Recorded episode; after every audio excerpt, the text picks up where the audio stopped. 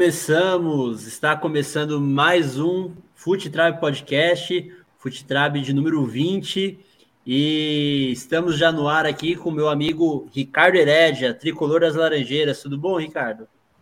Olá, boa noite a todos, saudações trabalhistas. E aí, o final de semana que não foi tão bom assim para o Fluminense, mas vamos tocando o barco aí. Essa semana tem nossos times, né, Solon? Enfrentando aí. É, então. Pois é, a gente vai falar isso também no Futebol. Antes de eu apresentar os convidados, eu queria deixar um recado aí, um agradecimento especial aí para Nicole Macedo, né? Ela que é, brilhantou aqui, foi um integrante do Futrab aí nesse nosso começo de trabalho, ajudou bastante a gente com comentários, a nossa amiga São Paulina, e ela recentemente aí deixou de fazer parte aí do, do Futrab por motivos pessoais, ela tem uns, umas questões de, de cunho profissional que ela precisa tratar e que estava dando conflito de agenda aí que ela agora vai se dedicar às questões, aos projetos pessoais dela. Fica aqui o nosso agradecimento a Nicole e que a porta está sempre aberta aqui para ela, para ela fazer os comentários dela, está sempre aberto aqui o espaço para ela. Bom, e vamos já fazer apresentar nosso convidado, ele que bugou aí a blogosfera petista e a mídia política no último final de semana. Ele que recebeu a alcunha de social media designer aí pela por, um, por uma mídia petista aí do falando que ele fez que ele fraudou aí um protesto, mas ele vai explicar tudo direitinho aqui pra gente. João Cirilo, tudo bom, João? Primeiro repeteco nosso aí, ele que participou aí já na versão só de áudio, na época que a gente ainda não fazia no YouTube, e tá aí participando novamente aqui com a gente. Tudo bom, João? Meu amigo, é um prazer estar com vocês novamente. A gente tem é, ficado muito feliz com isso. Eu falo a gente, porque não foi só eu que construiu o ato, mas a gente vai conversar sobre isso. Mas feliz pela oportunidade dos canais da nossa turma estarem compartilhando desse é, é, momento e a gente está conversando sobre os desdobramentos, o que, é que a gente deve fazer, o que, é que a gente deve pensar. E por isso agradeço tanto a você, Solon, como ao Ricardo, um grande amigo. Um beijo para a nossa amiga Nicole e vamos junto, porque hoje tem muito assunto pela frente. Tá certo. Eu vou compartilhar a tela aqui para contextualizar a galera que não, não acompanhou qual foi a, a, a situação aí que, que gerou todo esse burburinho aí, que foi o as manifestações que o, que o João liderou aí junto com outros, outros manifestantes é, na casa do Nilson Oliveira durante o jantar com estão vendo a, a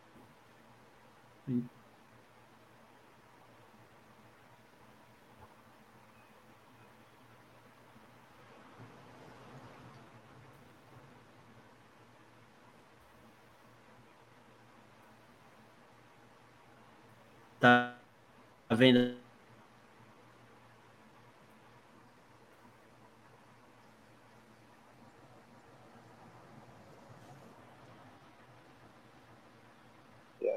a manifestação aí que o João participou aí com, com outros do, do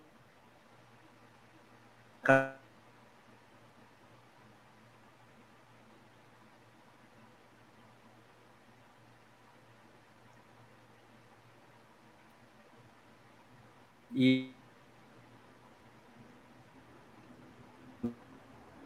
Ricardo, tá travando? Você?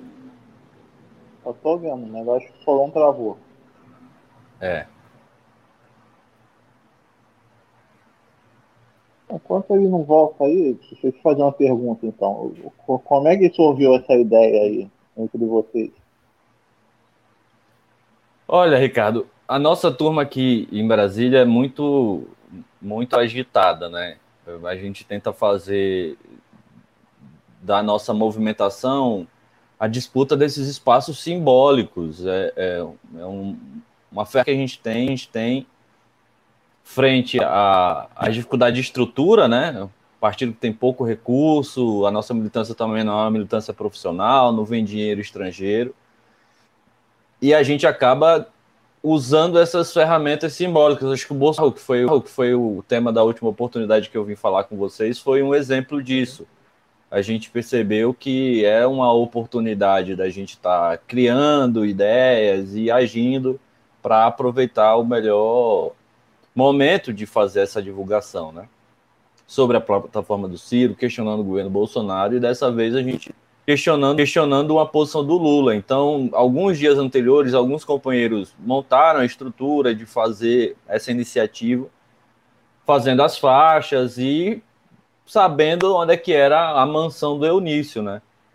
Então foi foi assim, vamos juntar a galera, vamos lá ver como a gente consegue recrutar e a, dali surgiu, foi algo muito silencioso para a gente não espalhar, evitar que aparecesse um petista, petista ali e, e partisse para agressão. A gente já vê que ele de costume já tem esse hábito. E eles também têm essa característica, né, de, de usar dos elementos simbólicos para fazer essa, essa disputa de narrativas. O fato lá do, do do trompetista ter ido na, no apartamento do Ciro fazer aquele aquela ação ali meio que cômica é, representa muito disso. Então a gente tem que usar dos elementos para disputando, disputando essa narrativa. Então foi uma ideia que surgiu, não teve uma orientação mestre partidária, foi uma coisa entre militantes militantes mesmo, sabendo que numa oportunidade ou outra, num registro fotográfico ou não, já que a imprensa estava cobrindo o ato, a gente ia ser descoberto de uma forma ou de outra.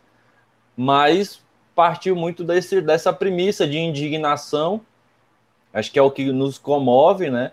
De assistir o, o, o ex-presidente Lula é, se reunindo com a trupe que a gente já conhece, que é figurinha carimbada em Brasília, é, que são atores centrais das articulações para fazer a do Estado, do Estado, né, do loteamento às empresas públicas, dos cargos nos ministérios. E a gente então vai, vai questionar o PT e o Lula como essa ação dele de fazer de um diálogo, é, a conversa com os ex-golpistas, um, um, algo normal, algo que não choque as pessoas, algo que não, não crie sabe, embrulho na, dentro da barriga, principalmente para quem foi para a rua. Então, basicamente, foi isso que a gente buscou lá fazer na, na, na casa do Onício, a casa chiquérrima, mas, mas enfim, é o que nos motivou. E aí não teve muita estrutura, não. A gente até pensou em botar um, um bloco de carnaval, botar umas máscaras do Eunício, do Renan, para fazer uma espécie de teatro, né? Que é um teatro do ridículo, mas e como foi muito em cima da hora, não deu tempo, não deu tempo da gente poder fazer. E como que foi a repercussão aí, João? Obrigado aí para quem ter segurado aí que eu acabei caindo, mas enfim, como que foi a repercussão não, aí que você viu da, da mídia, tudo? Se alguém te procurou depois para falar com você? Que, que, como que foi aí? Você é a questão da, Olha, da, da, das mídias petistas também terem, terem colocado seu nome aí na, na, na, no site deles? Olha, e primeiro eu achei que foi um excrescência o que fizeram, porque é, é, eles, eles têm esse hábito né, de reclamar de quando a imprensa tradicional faz isso. Né, quando a imprensa hegemônica usa dos instrumentos de linchamento para expor pessoas e para incentivar a violência, né?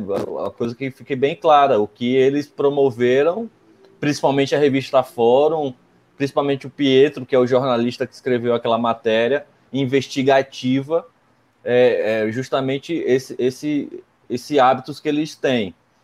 É, outros órgãos de imprensa co cobriram como se fosse um ato crítico, né, que era o propósito, não como se fosse uma turma do Ciro, não haviam só pessoas do PDT, não haviam só ciristas naquela manifestação. Eu tinha amigos que foram cruzados comigo, que tinham se afastado do Partido dos Trabalhadores, que não tinham envolvimento com o PDT, que estavam ali fazendo essa disputa de narrativa, e que é, a Fórum fez esse desastre aí jornalístico, essa barrigada, divulgando meus dados. Cara, meu nome é um pouco chato por causa disso, porque Cirilo você conhece poucos. Só tem aquele da novela lá do Carrossel, e aí você, Cirilo bateu o nome já sabe quem é. Cirilo é, com aqui, Y, então? É, aí é caixa, né? Então, você bota o meu nome nas redes sociais, você acha o nome da minha empresa, você acha os meus dados pessoais, você acha o número de telefone. Eu não tenho dados privados, meu Facebook lá, você pode conversar comigo, chegar lá no Facebook, mandar uma mensagem para mim. Só que o que me surpreendeu, e era algo que eu até estava conversando com alguns amigos, é que a, a, a fúria dos, dos petistas não foi tanta como a dos, bolson, dos bolsonaristas em algumas publicações que eu faço questionando. Teve, teve, um bolsonarista no ato do 7 de setembro que ligou para mim três horas da manhã, dizendo que ia me matar, ia fazer, ia fazer isso, e os, e os petistas não fizeram, e eu responder, responder dizendo que é pura vergonha de, de, de ver o Lula se metendo droagem de novo, de novo, e eles não têm argumentos para defender. É, no que diz respeito à imprensa, o pessoal do Poder 360 me procurou para responder a matéria da revista Fórum. Eu respondi, mas eu não sei se publicaram, porque eu desci a lenha na Fórum também. Eu fiquei alisando. Para mim, é uma imprensa paga. É, é, é, é, uma quadrilha que vem há muito tempo, uma quadrilha jornalística que infelizmente usa dessa profissão para fazer chapa branca para o PT. Há, há muito eu acompanho, eu acompanho o petismo, não é de hoje. Eu não nasci cirista. Eu, eu, eu tinha muita proximidade com o PT. E, e essa narrativa dos blogs progressistas, da Diário do Centro do Mundo, Brasil 247, o blog lá do Eduardo Guimarães, o Cafezinho, que agora está se reanimando junto àquela trupe, ninguém sabe quais motivos fazem fazer esse movimento, mas é uma galera que tinha contrato com a Petrobras de divulgação de anúncios, contrato com a Eletrobras, então é uma remuneração automática por esses, por esses fazer, a defesa, fazer a defesa deles, né? E a Fórum por mais estranho que seja, vem de um Nacife que era do Estadão, diretor-chefe do Estadão, que fazia parte da mídia hegemônica e que esquerdizou. Mas é aquela coisa que a gente sempre fala, né? Esquerdizou porque alguém está pagando a estrutura. E a Fórum é uma estrutura robusta, você tem inúmeros grandes jornalistas na Fórum. Não sei se vocês lembram de um é, era bombava mais antigamente nas redes sociais, no Twitter principalmente. Ele aqui de Brasília até eu não tenho, não tenho problema com ele, mas ele está na Fórum. Mas a Fórum tem essa então, então eles agem dessa forma. É, é muito triste estar tá acompanhando tudo isso, mas como eu falei, não recebi tanta representação como eu recebi, como eu recebi dos bolsonaristas. Acho que aquele ato que a gente fez contemplou bastante muitos petistas, eleitores da Dilma, é, e próprios eleitores do Lula que não aceitam esse tipo de posição, porque é muito estranho mesmo eles não terem me ameaçado. E eu conheço petistas, assim, raivosos aqui de Brasília. Rodrigo Pilha, é, trompetista, essa galera aí já, já, tomei, já tomei cachaça, já pedi voto para Dilma. Eu já conheço essa turma e eles sabem onde eu moro, sabem meu número. Não recebi nenhuma represália. Tem muita gente envergonhada, viu, Som? Imagino.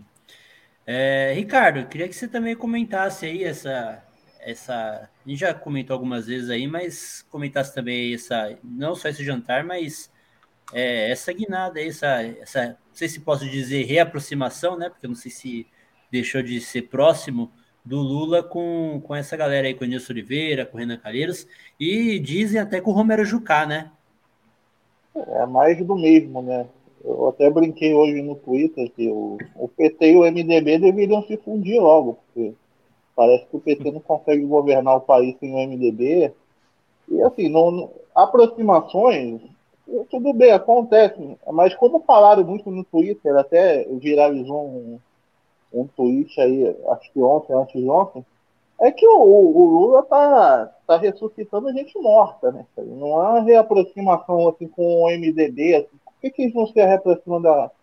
É, não se aproximam da Simone Tebet? Tem que ser o início, e o cara perder a eleição. É, qual é a necessidade disso? Eu, eu não sei. É, eu acho que o Lula está meio parado no tempo, ou está querendo é, fazer novamente o que ele fez ali na época do mensalão, que ele não, não, tinha, não tinha uma base tão sólida assim para para se defender e acabou se aproximando do MDB. Eu acho que ele está querendo fazer isso antes da eleição, porque ele sabe que caso ele ganhe, ele vai ter dificuldade de governar com esse Congresso, então ele, ele vai fazer, está fazendo exatamente a mesma coisa, só que antecipando um pouco os movimentos aí.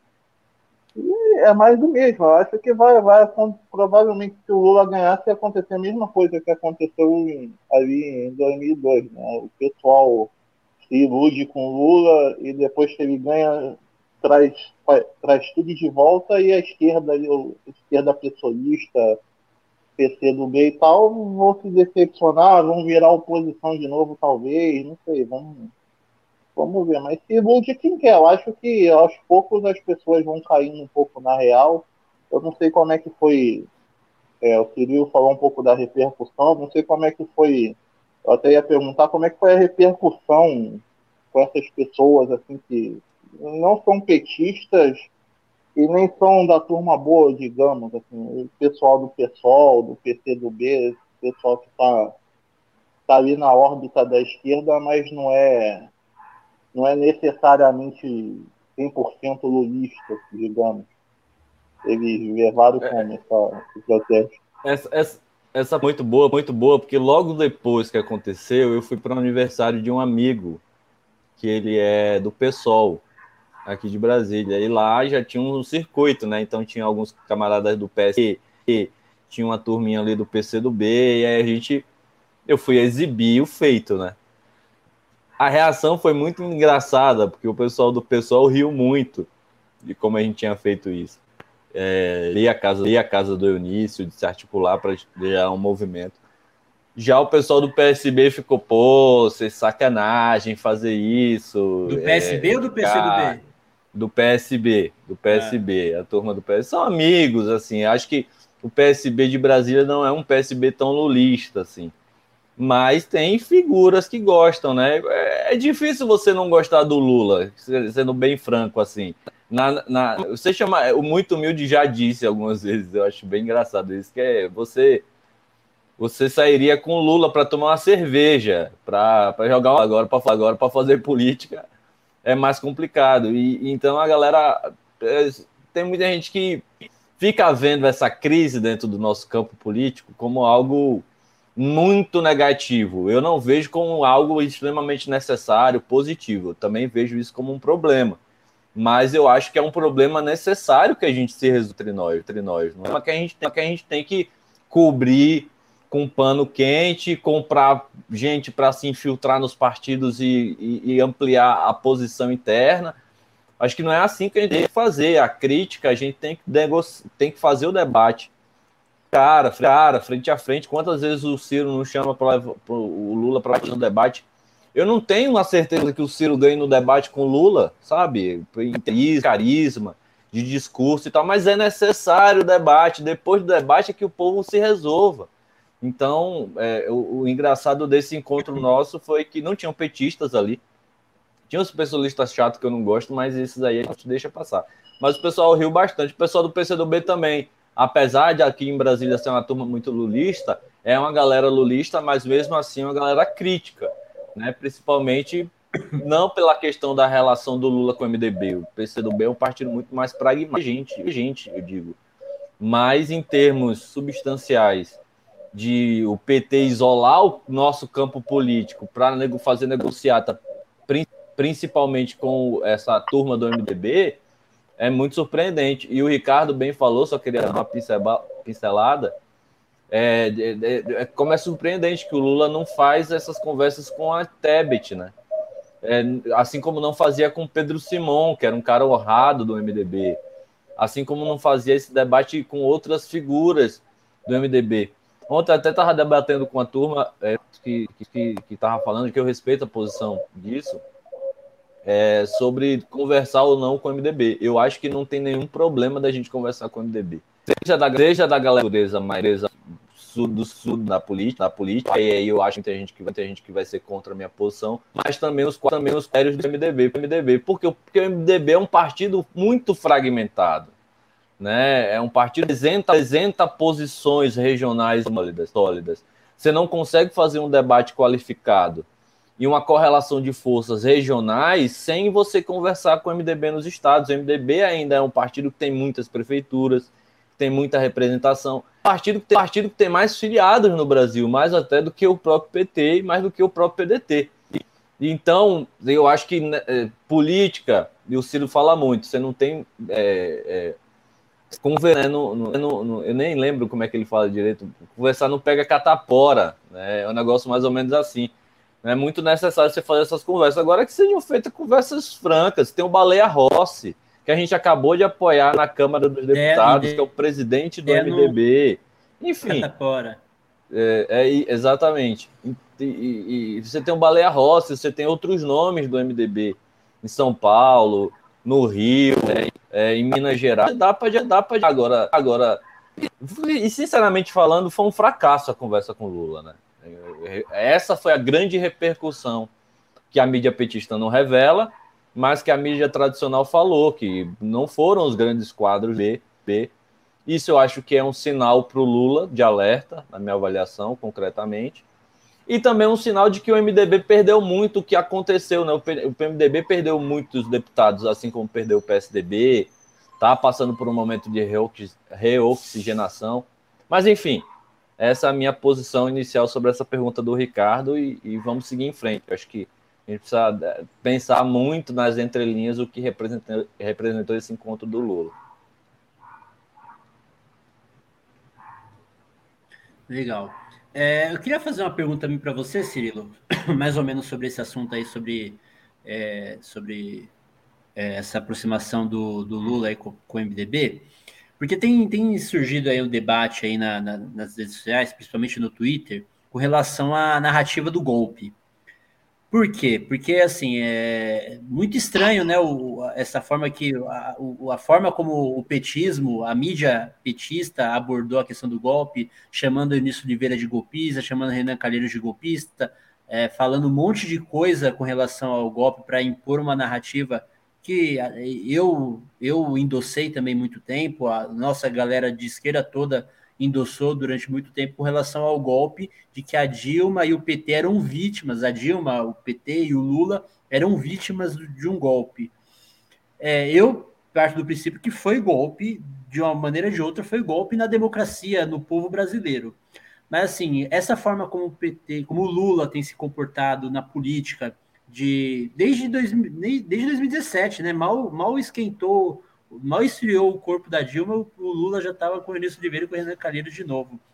É, e tem surgido aí uma, uma, uma conversa nas redes sociais de que o Lula seria, seria no mínimo uma, uma avalista desse golpe, que ele deixou, colocou a Dilma como um boi de piranha, vamos dizer assim, para salvar o PT e, e, manter o PT vivo para próximas eleições.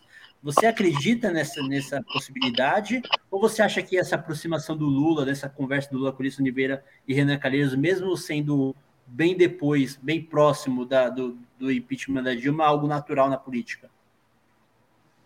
Olha, Solon, é, é, uma posição que eu tenho um pouco estranha, mas que é, a pergunta também é excelente. Assim, são perguntas que eu consigo meio que pensar bem no que eu vou responder.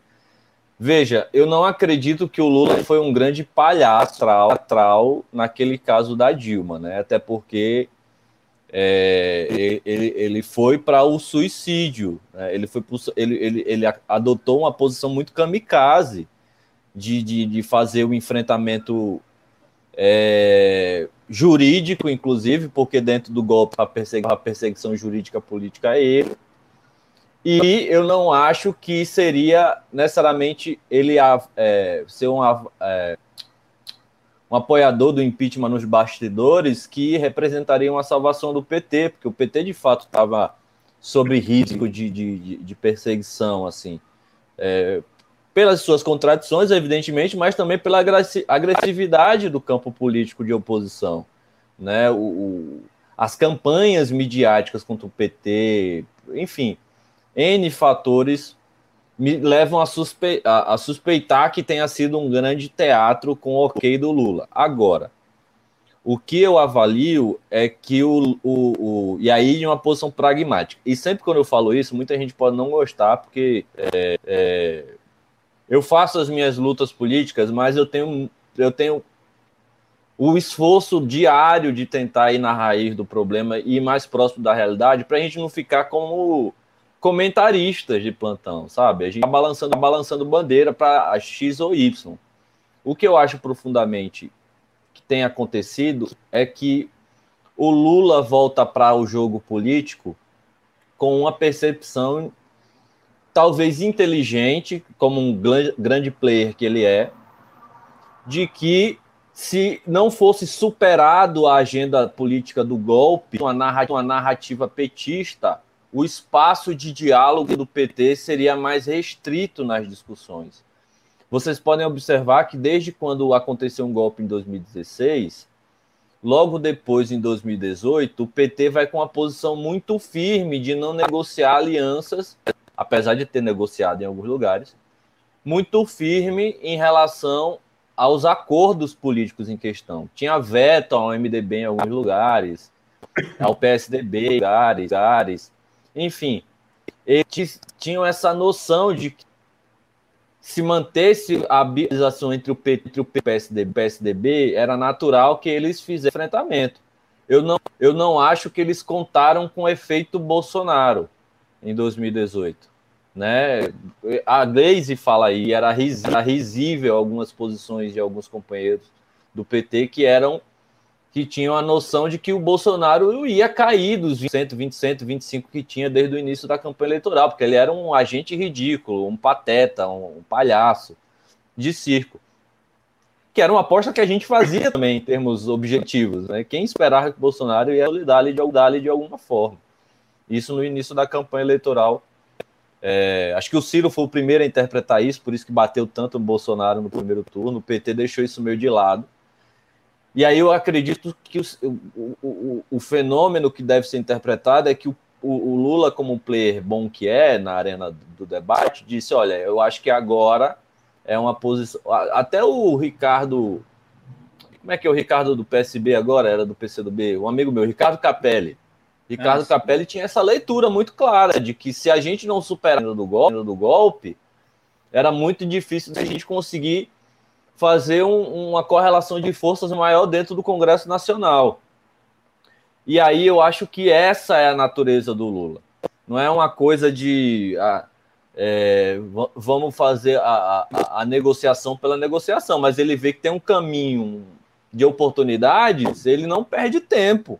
Ele quer presidir o Brasil, sabe? Ele quer presidir o Brasil para dar um para vingar quem o colocou na cadeia e, e, e fazer no, as negociadas ali da manutenção do poder, que é o, o, que brilha aos olhos do Lula todos os dias, mas que dentro desse ponto está uma agenda política que nós, DT, somos, DT, somos contra, naturalmente, que é a agenda neoliberal, a agenda do rentismo, do sistema financeiro que pune o trabalhador, quando está numa situação de crise, que salva as empresas é, e, e, o baronato brasileiro e prejudica a classe trabalhadora e faz uma agenda de concessões mínimas que não resolve a vida do povo em termos estruturais.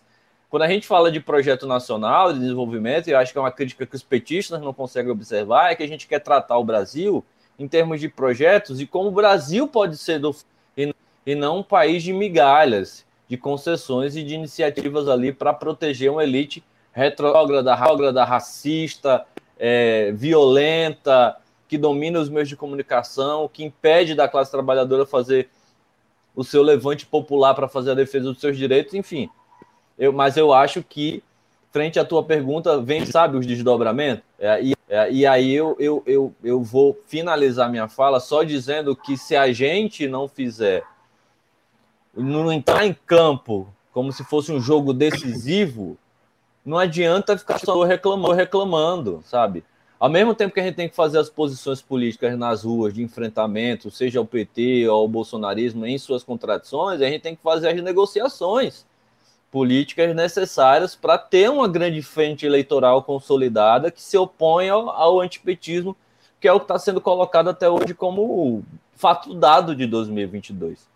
Então, é, é, eu, eu, penso dessa forma, sabe? Eu sei que tem muita gente com opiniões contrárias. Eu acho que o PDT está seguindo esse caminho. É, a comunicação do Ciro vem melhorando, as conversas e as negociações que o Lupe tem feito têm avançado, mas eu acho que a gente precisa de mais. A gente precisa cada vez, se a gente está com um barquinho de um motor V8 enquanto o Lula está num jet ski, cara, sabe, sozinho. E a gente precisa fazer esse tipo de conversa cada vez mais ampla. Claro, tendo a coerência política histórica, fazendo a análise real, com, a, com o nosso projeto debaixo do braço, mas capaz de dialogar com amplos setores da sociedade, sabe? Tem muita gente que não gosta de mim porque eu sou, ao mesmo tempo sou muito ácido, sou muito amplo. Mas é porque a acidez ela tem uma base fundamentada. E a amplitude é uma necessidade tática da eleição do ano que vem.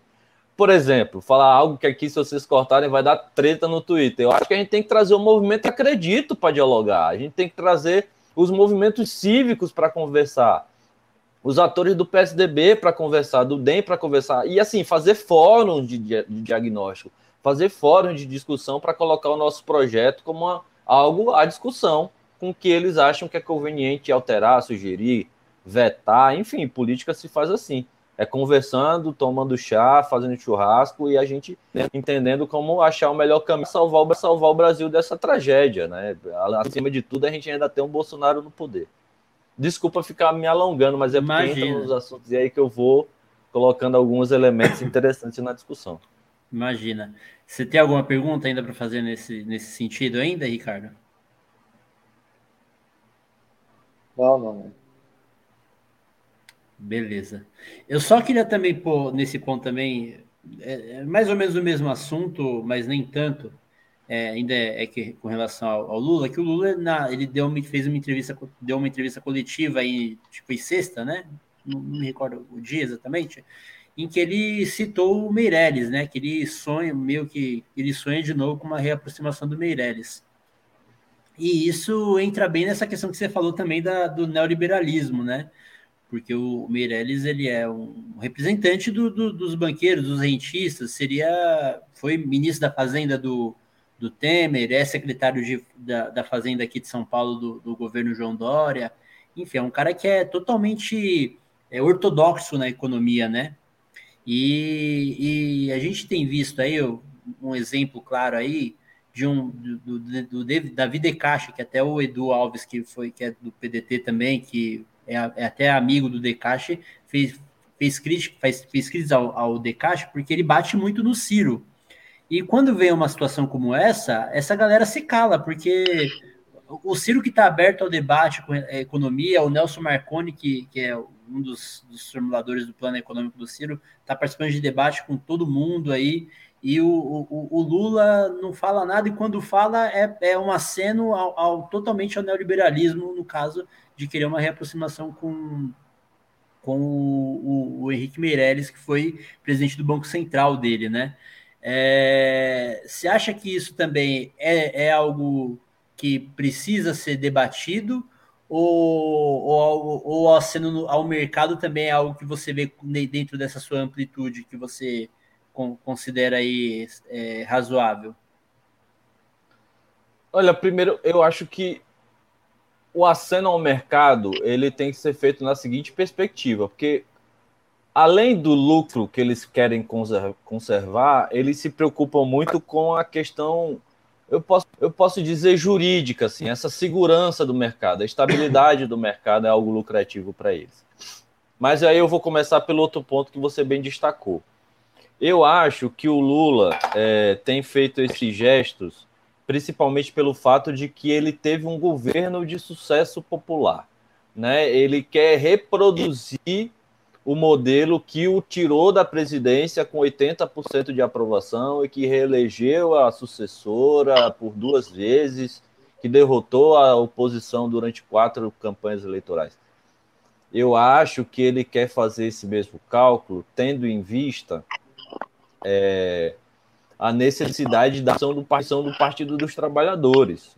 Isso daí é uma coisa já, já concreta, porque é o que garante todo o aparelho para o Instituto Lula, o legado, a representação popular da parte do parlamento é algo muito fundamental, né?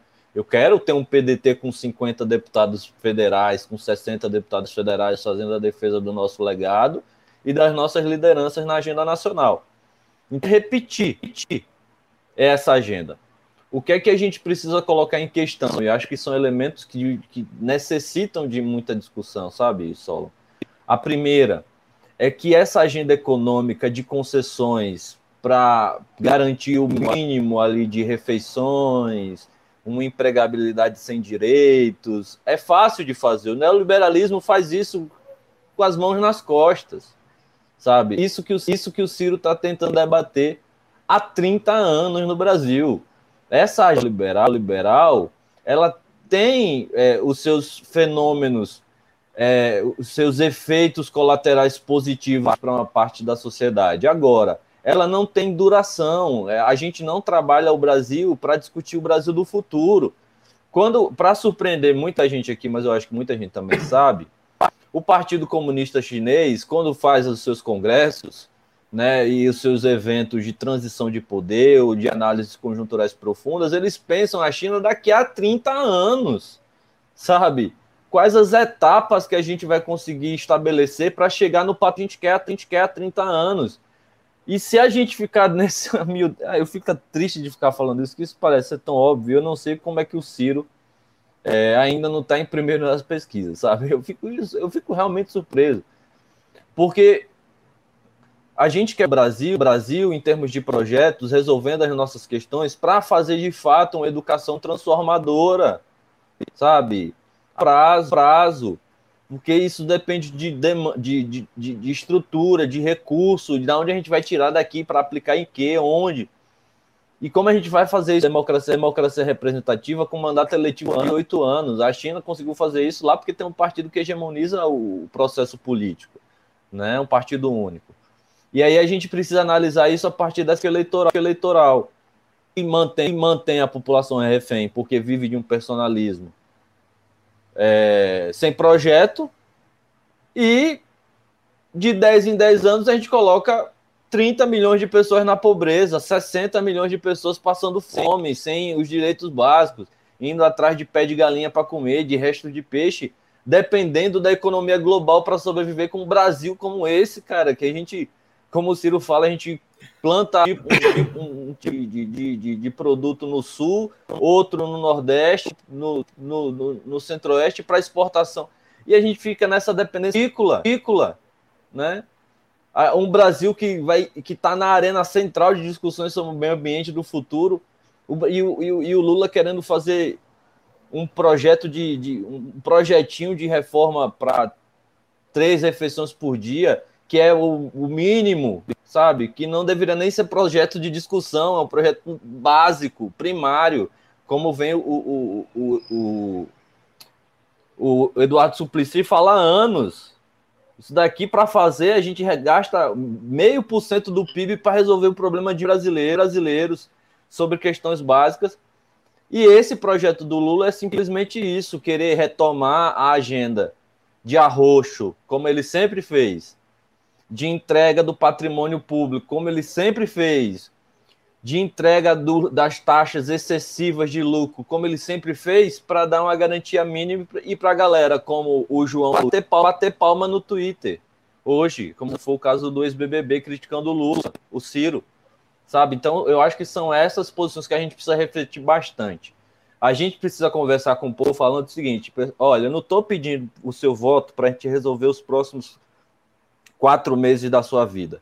Eu estou pedindo seu voto para a gente resolver os próximos 20 anos da sua geração, da sua família. Olha, olha, onde seu filho vai estudar daqui a 20 anos, qual vai ser o nosso PIB daqui a 20 anos. Enfim, enfim, é uma arena de discussão muito profunda, sabe? Que o Ciro faz essa análise bem, bem, e que infelizmente a gente vai, uma vez, ter que, vez, ter que enfrentar a discussão da mamadroca, vendo família de família de 70 reais né? E, e, o Lula acha que a gente vai conseguir resolver essa crise econômica que desastrou a economia agora com a pandemia, que vem também desde 2008, vem com a nossa desindustrialização, vendendo, vendendo as nossas economias, vendendo o nosso patrimônio para dar meia dúzia de, de, de alimento ali para satisfazer os interesses não só é, é de uma população que está abaixo da linha da pobreza, mas também dos movimentos sociais cúmplices dessa agenda. Quando a gente fala do Eunício, por exemplo, e questiona essa posição do Lula, assim traz o Levante do Levante Popular da Juventude, uma organização que conta com meu respeito e admiração em qualquer lugar que eu esteja, estava escrachando o apartamento do Eunício em Fortaleza. mas aqui na reunião do Lula com o Unício não fizeram nada. E aí a gente se pergunta o que é que a gente está discutindo enquanto juventude armadora, armadora para pensar o Brasil que a gente quer viver para os próximos 40 anos, que é onde dura até a nossa geração, e se durar. Né? Então são essas reflexões importantes que a gente tem que fazer para o futuro. Eu acho que é necessário demais o debate e a nossa turma tem que aprender bastante sobre isso. Não comigo, que não sou referência teórica para ninguém, mas em uma profundidade mais complexa da análise e real. É. Levante Popular da Juventude, que foi um movimento que, cuja uma das fundadoras já teve aqui no Futetrab, a Juliane Furno, que é economista, doutora em desenvolvimento econômico. Até um abraço para ela, que foi a, a primeira e única petista que. Ela não é petista totalmente, né, mas ela é filiada, ela é ligada ao Levante tudo, e, e, e, e tem essa proximidade aí com, com o petismo. É, bom, comentando aí também a questão, até disso que você falou, casa bem com que o, o, vídeo que o Ciro postou hoje nas redes sociais, né? Que até a, a mídia petista já falou que é o Ciro já é, acabou com a trégua, que o Ciro está atacando o Lula, né? Porque o, ele, o Ciro basicamente disse no vídeo, isso que você falou, que o, o, o Lula quer repetir o modelo, mas num país totalmente diferente do que ele pegou, tanto politicamente quanto economicamente, né? É, hoje a gente tem uma, uma instabilidade política muito grande, uma polarização muito maior do que era antes. É, eu não acredito na capacidade do Lula de pacificar o país, não, não, não, vejo ele como essa figura. E também essa questão econômica, hoje a gente tem uma, uma, um, uma trava, né, que o próprio Ciro diz, que é a PEC do teto, que é, que foi a, que é o, a emenda do teto, né, que foi, que foi aí aprovada no governo Temer, que coloca estado, com estado constitucional uma trava aí no orçamento público e que o Dino recentemente defendeu o teto de gasto. Você vê insanidade. O Flávio Dino, um que era, que era do, do, Partido, do Partido Comunista do Brasil, do PCdoB, que hoje está no PSB, defendendo a, a, o teto de gastos. E, e o Lula não, não tendo uma posição firme com relação a isso. Então, o, o país mudou, tanto na parte econômica quanto na parte, como na parte política, e além dessa questão, que a gente sabe que o Lula ele fez um governo bom com relação a, a, a, nas pautas sociais, mas ele teve uma questão que a gente não sabe se vai ter nos próximos quatro anos, que foi um boom de, do, no preço das commodities que entrou que entrou dólar a rodo aqui no Brasil durante os oito anos do governo Lula. Então, a gente, será que a gente vai ter essa mesma situação de ter uma, um boom das commodities? era uma bonança no mercado internacional que a gente não sabe, a gente está saindo de uma pandemia, a gente não sabe se vai. A, a tendência é que não. Então a gente vai mesmo é, financiar a nossa economia com o dinheiro dos outros, contando com, com bunda commodities. Então o Lula está querendo repetir o modelo num país totalmente diferente, que a gente não sabe se, se vai ter as mesmas condições que ele teve no, no, no, nos dois primeiros governos dele. Então é isso que é, é, é importante para a gente discutir também para colocar um choque de realidade nessa galera, porque o Lula está querendo repetir o mesmo modelo econômico e político que a, a tendência é, é ser a tragédia, né? E de repente até surgir daqui quatro anos também um novo Bolsonaro mais preparado, mais, mais qualificado intelectualmente para fazer tudo isso que o, o Bolsonaro não, o que fazer mais do que o Bolsonaro não conseguiu fazer pela incompetência dele, né? Sem dúvida. Tem aqui alguns recados da galera, vou, vou tentar exibir aqui, não sei se a internet vai ajudar, mas vamos lá. O Thales aqui, Thales Ribeiro Pereira, nosso amigo flamenguista. Boa noite, rapaziada. Mengão voltou a vencer. Bela camisa, Ricardo. Ele gostou dessa camisa do Black Sabbath. O Cícero Sampaio, meu, deve ser meu parente aí. Boa noite, boa noite, Cícero. A Diana Tabarelli, também daqui de São Paulo, nossa amiga aqui de São Paulo. Salve, Futrab. Salve, Diana. O Amauri Pessoa. Saudações do degrau 12. Não, não sei o que é esse degrau 12, mas tá aí a, a, a saudação aí do Amauri Pessoa. E o Eduardo Pereira, grande Cirilo, esse sabe das coisas. Tá aí, Cirilo, tá com moral aí com a galera. Bom, vamos falar de futebol? É, vou tentar compartilhar. Arrisco ou não arrisco compartilhar a tela aqui? Vamos ver se eu, se eu cair, vocês começam a falar aí da rodada, beleza? Tá. Falar aí dos jogos que vocês assistiram. É, guia do Chrome. Foi aí? Tá indo? Tá me ouvindo? Não caí? tá ok. Beleza. Então vou, vamos falar aqui da, da rodada, da, da 25 rodada do Campeonato Brasileiro. A rodada que começou com, que foi, foi meio que atípica, né, por conta do, do jogo da, da seleção, das eliminatórias.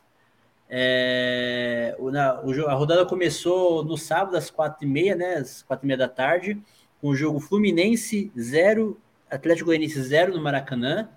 O Atlético Mineiro, mais líder do que nunca, aí, ganhou de 3 a 1 do Ceará no Mineirão. O meu Corinthians perdeu para o esporte do nosso amigo Danilo Micael e Pedro Joseph por 1 a 0 na, na Arena Pernambuco. O Corinthians nunca ganhou na Arena de Pernambuco, hein? Acho que os times pernambucanos, quando for mandar jogo contra o Corinthians, vai sempre mandar lá. O Flamengo visitou Fortaleza no Castelão e venceu por 3 a 0. É, no sábado também o Atlético Paranaense recebeu o Bahia, da nossa amiga Ana Rosa Mendes, e perdeu por 2 a 0. O Bahia aí conseguiu uma vitória importante aí. O, o Palmeiras recebeu o Bragantino e teve uma, uma derrota aí considerável por 4 a 2. O Arthur aí fez, fez uma baita partida, fez dois gols. O Juventude empatou em 1 a 1 com o América Mineiro no Alfredo Jacone. O Inter teve, goleou a Chapecoense por 5 a 2 do Beira-Rio, três gols aí do, do Yuri Alberto. O Santos ganhou por 1 a 0 do Grêmio.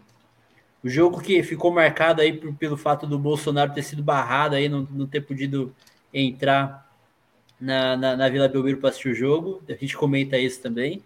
E na Arena Pantanal, tá rolando agora é, Cuiabá e São Paulo. O jogo tá 0 a 0 pelo menos até a, a hora que eu atualizei a página aqui, estava 0 a 0 é...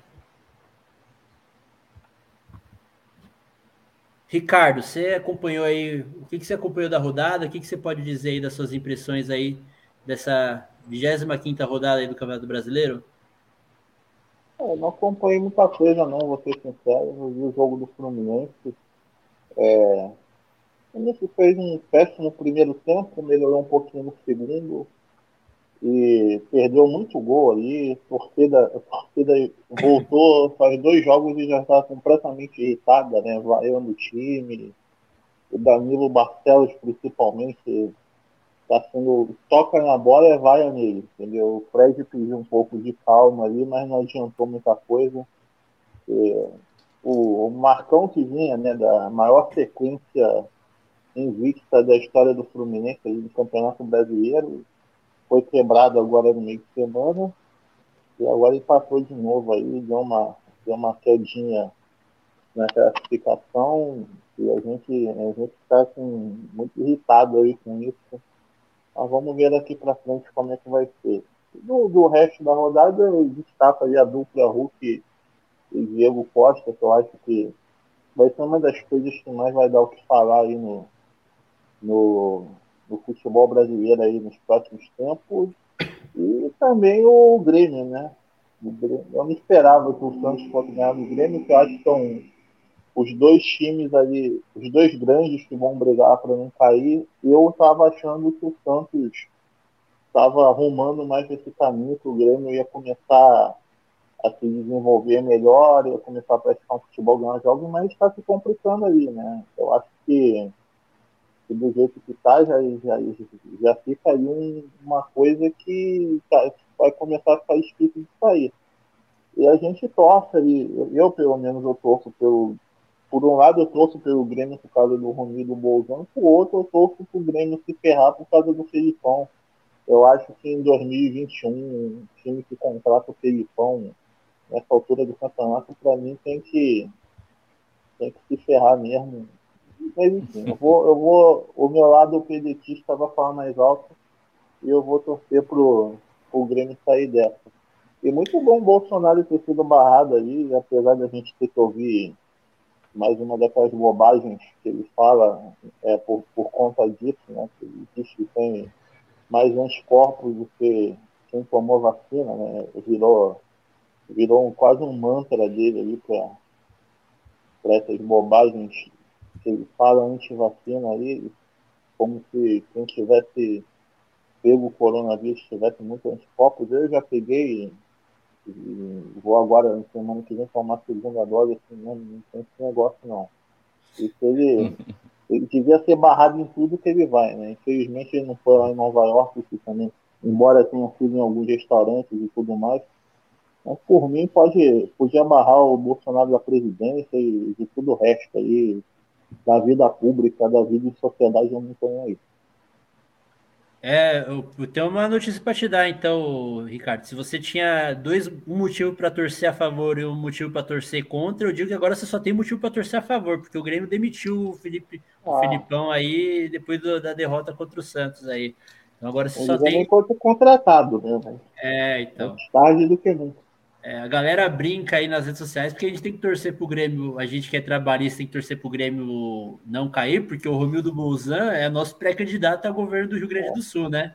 Ele que é, já foi presidente do PDT, né, no, no estado, e hoje ele é presidente do Grêmio, e ele falou que se o Grêmio não sei se ele chegou a falar publicamente isso, mas explicou que ele só que ele só vai se candidatar se o Grêmio for mantido na Série A, né? É, fica e a gente... né? Porque se ele cair, se o Grêmio cair, acabou. Acho não que não tem nem clima, né, para ele se candidatar. É, não tem jeito. É.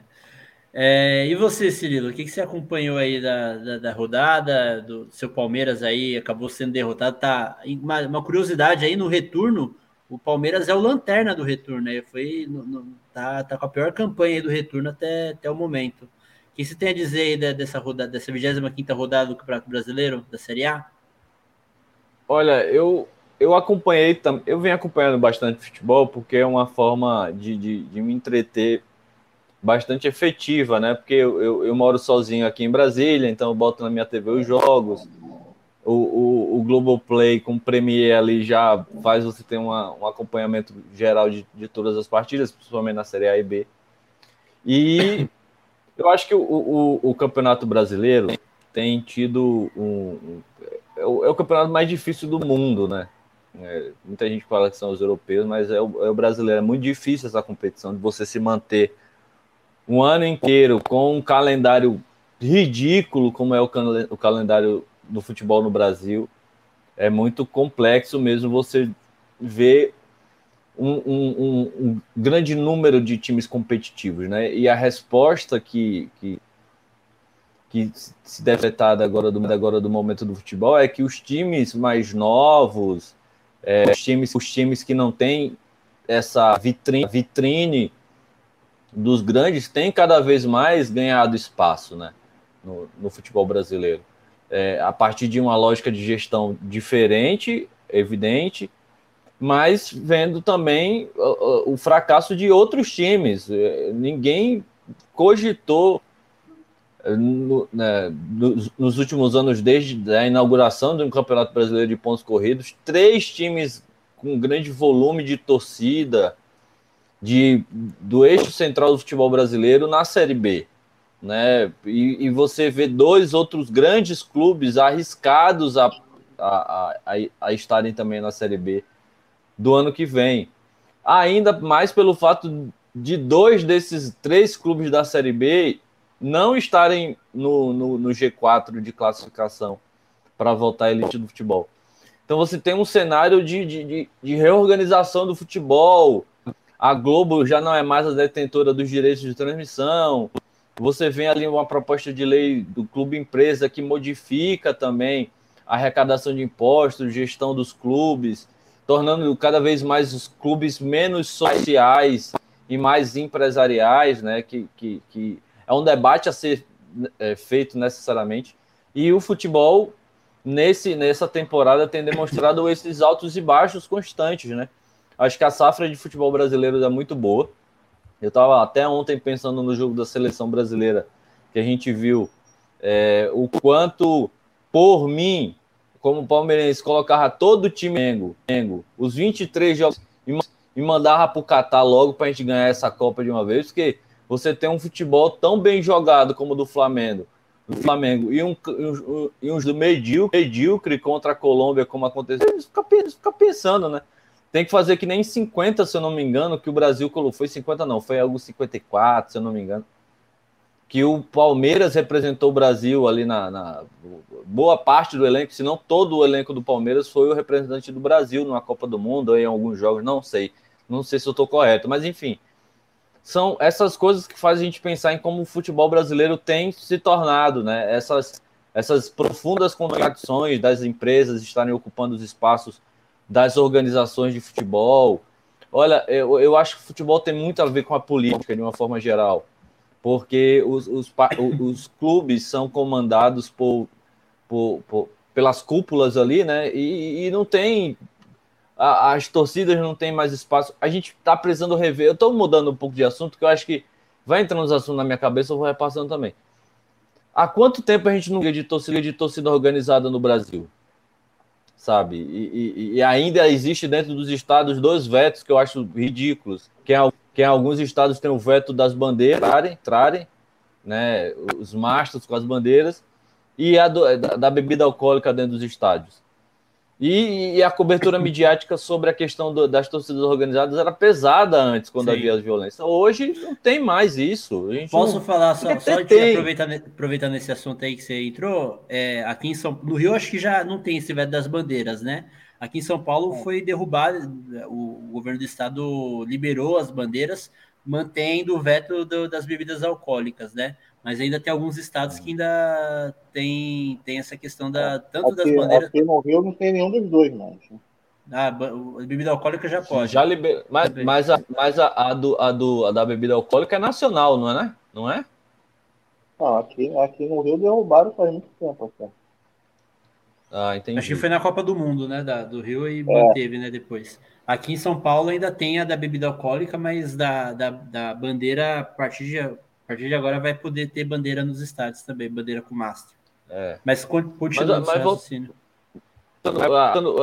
Porque eu mudei de assunto, enfim, são, são reflexões. Só antes, antes de voltar mesmo para o futebol em si, para a rodada, eu acompanhei é, a entrevista daquele CEO do Red Bull Bragantino, né, falando do, do do como não tinha crise política quando o time não era pressionado por derrotas e que para o Red Bull Bragantino isso era um ambiente confortável de trabalho. É, no Red Bull não tem torcida, torcida, não tem história direito em termos macros, né? É um time grande. O Bragantino tem um pouco, né? O Bragantino tem um pouco, é, mas ainda.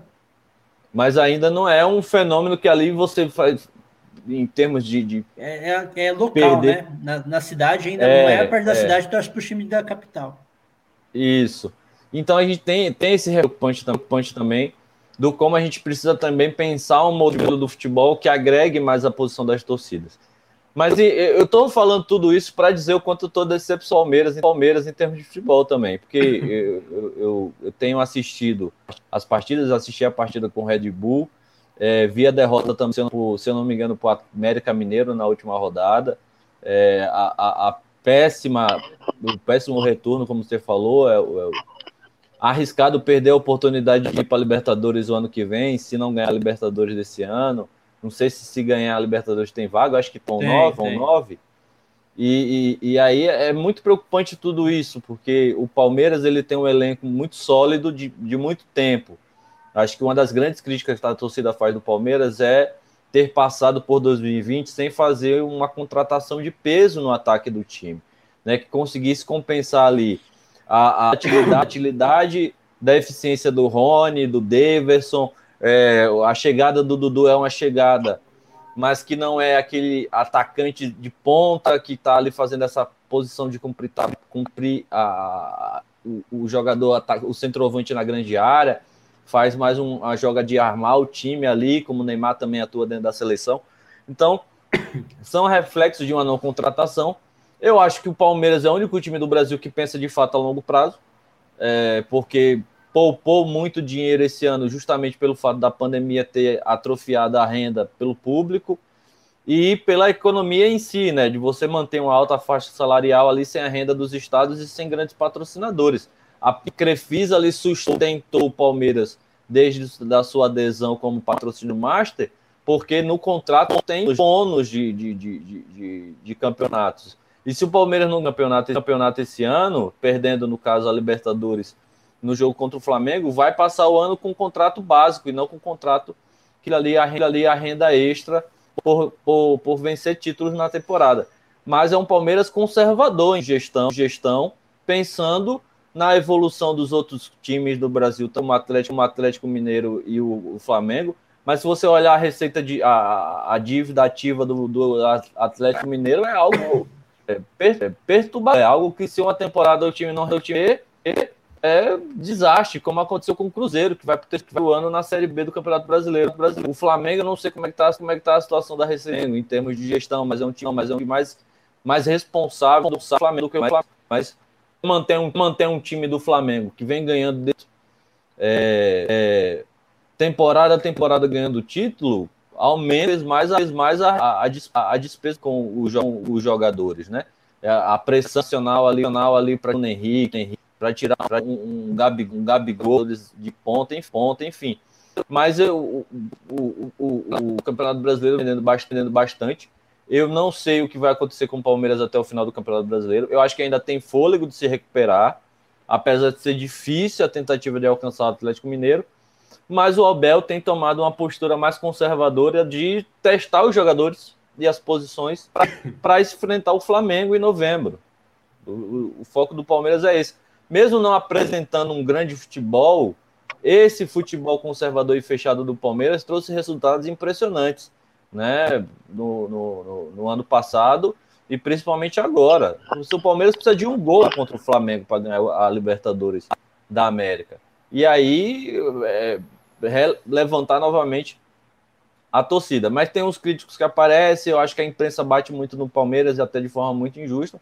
Mas eu acho que o Palmeiras sempre foi um time do contra, assim. Eu acho que tem três coisas no Brasil que são muito coisas do contra. É, uma é o Ciro, assim, pelo menos o que a gente vê na internet, é o, é o, é o, é o, é o, é o, é o crítico, né? É o, é o, é o time crítico. O Ciro é aquele que faz a terceira via o Palmeiras é a terceira via frente à ação ali, ação ali de torcida Flamengo e Corinthians. Estou falando da Arneira, mas é o que eu acho. E, e, a terceira acabou esquecendo aqui na minha cabeça, mas sempre tem esses sintomas de coisas e de, e de posições de, de, de, gestão de futebol. E eu acho que, mas além de, disso tudo, o Palmeiras tem feito um excelente é, temporada, mas vai precisar repensar aí muito a sua safra para o ano que vem, muito mesmo. Davidson fez uma partida lamentável ontem. Ontem Acho que o Palmeiras só perdeu pro Red Bull Bragantino porque o Everton não estava no gol, porque o Dudu jogou muito e o Jailson fez uma péssima partida, né? Tá em final de carreira, é compreensível, fez muita coisa pelo Palmeiras também.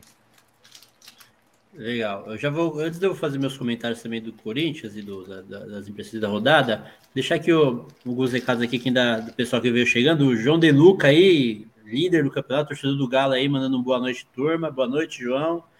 Cristiano do, do Em Nome da Rosa, mandando boa noite, trabalhistas. O, o Cristiano que tem motivo duplo para torcer pro, pro Grêmio, né? Ele que é gremista, né? E também por conta do, do Romildo Bolzan. Ele falou que estava vendo o Ciro na, na, no evento sobre segurança pública. Antes de começar aqui, eu também estava vendo a live com, com, o Ciro Gomes, com a Marta Rocha e com o Orlando Zaconi. Orlando Zaconi também já esteve aqui com a gente aqui no, no episódio 15, se eu não me engano. Foi uma, um baita episódio também. Quem, quem quiser, depois tem, tem episódio completo. Tem alguns cortes também das salas dele. Depois que, que quiserem, depois do episódio aqui, quem quiser conferir, tá lá no, nas nossas playlists e também no, no, no, na, nossa, na nossa bio aí do canal. E o Thales também falando aqui, falando para você, Thales, o Cirilo. O Thales falando, o Cirilo é melhor na live do que no Twitter. Para de dar engajamento para o Pablo Vilaça, rapaz. Meu Deus, mas o Pablo Vilaça me bloqueou desde 2015 no Twitter. Eu nem me interajo com o Pablo Vilaça mais. Pode ficar tranquilo. Deixa só, já Valeu, adiantando, tá. Deixa adiantando aqui que a gente vai ter esse duelo aqui também. O, o João Cirilo já aceitou também o convite, o Thales também. A gente vai fazer uma live especial é, na véspera aí da final da Libertadores aí para a gente vai trazer o João Cirilo novamente aqui. Aí a gente vai vou procurar falar só de futebol, né? Que vai ser uma live especial aí final da Libertadores. O João representando o Palmeiras e o Thales representando o Flamengo aí. Vamos, vai ser bem legal aí a gente fazer essa, essa live aí, uma live meio que debate aí de, sobre o, quem vai ganhar Libertadores, Flamengo ou Palmeiras. O bicho vai pegar, mano. É... o Cristiano deixou... Eu só quero dizer pro Thales que só falta. É só o Dudu levantar na área e fazer assim, ó, com a cabeça, a bola no gol, quatro segundos do segundo. Quando, quando fizer isso, aí, aí, vai ser, aí vai ser interessante. Aí a gente vai ver o futebol do Flamengo do jeito que é. Apesar que o Flamengo é um time surpreendente, né? Frente Sim. ao que fez em 2019, nada, nada é impossível para aquele time de super-homens. Aquele time devia ser banido do futebol porque não tem jogadores normais, são super-homens. É. O Cristiano também estava comentando da live que você participou ontem no canal do Marcos Cunha é, com a Suelen Deep. Deixa eu ver se foi aqui. Ah, foi. Estavam ele e a Suelen Deep. Aliás, Tolon, bem que você poderia convidar a Suelen para uma live aí no canal. O convite está feito. Ela, se ela quiser, Excelente. assim que ela quiser vir, vou até falar com ela também para ela participar aqui com a gente, que é, seria bem legal também. E ele também falou do, do clube empresa aí, que falou: o próximo clube que pode virar clube empresa é o América Mineiro. O dono da Rakuten está na pista para fazer esse negócio. É, o América Mineiro, que é, é o time do, do Rafael Inácio, que foi nosso convidado aqui também, e foi quem falou sobre o tema Clube Empresa, falou também da lei do mandante, também foi um episódio fantástico também. Quem quiser acompanhar também, tá aí na, na, no nosso canal também aí, depois de terminar o episódio aqui, pode correr lá para ver também esse, esses, esses cortes aí do episódio com o Rafael Inácio. É, e também o Cristiano, o Cristiano contribui bastante aqui, falando, ó, sem entrar no mérito do desempenho e da posição do clube, o Grêmio é um dos poucos clubes superavitários do futebol brasileiro em, em 2020. Isso que os jogadores não aceitaram redução salarial. Pois é, o Romildo Bozan é um bom gestor aí na questão da, do, do, orçamento. Espero que ele possa possa participar aí do governo do Rio Grande do Sul aí sendo eleito. Bom, tem mais recados aí? Vamos vamos. Deixa eu fazer meus comentários aqui também sobre o campeonato. O Corinthians aí, que também jogou no sábado, aí acabou sendo derrotado aí pelo esporte na Arena do Pernambuco. O Corinthians que não dá sorte jogando nesse estádio, não ganhou nenhum jogo lá ainda, nunca venceu nesse estádio.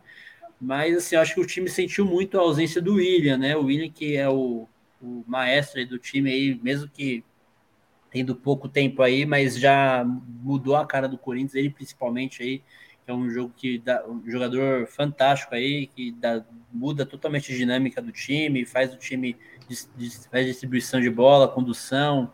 Ele é um craque, né? Um craque que, tá, que a gente tem no nosso no futebol brasileiro hoje e tem tudo para ser o melhor meia do Brasil, na minha opinião, né? Pelo que ele já jogou é, no, no, próprio Corinthians no início de carreira, mas também na, na Europa e principalmente no Chelsea, né? Ele tem muita bola aí para ser o melhor jogador do Brasil, na minha opinião. É, mas aí o Corinthians jogou mal pra caramba, né? Não, não conseguiu render. O, o Jô, é, te, eu gosto do Jô também, pelo que ele já fez em 2017 no Corinthians.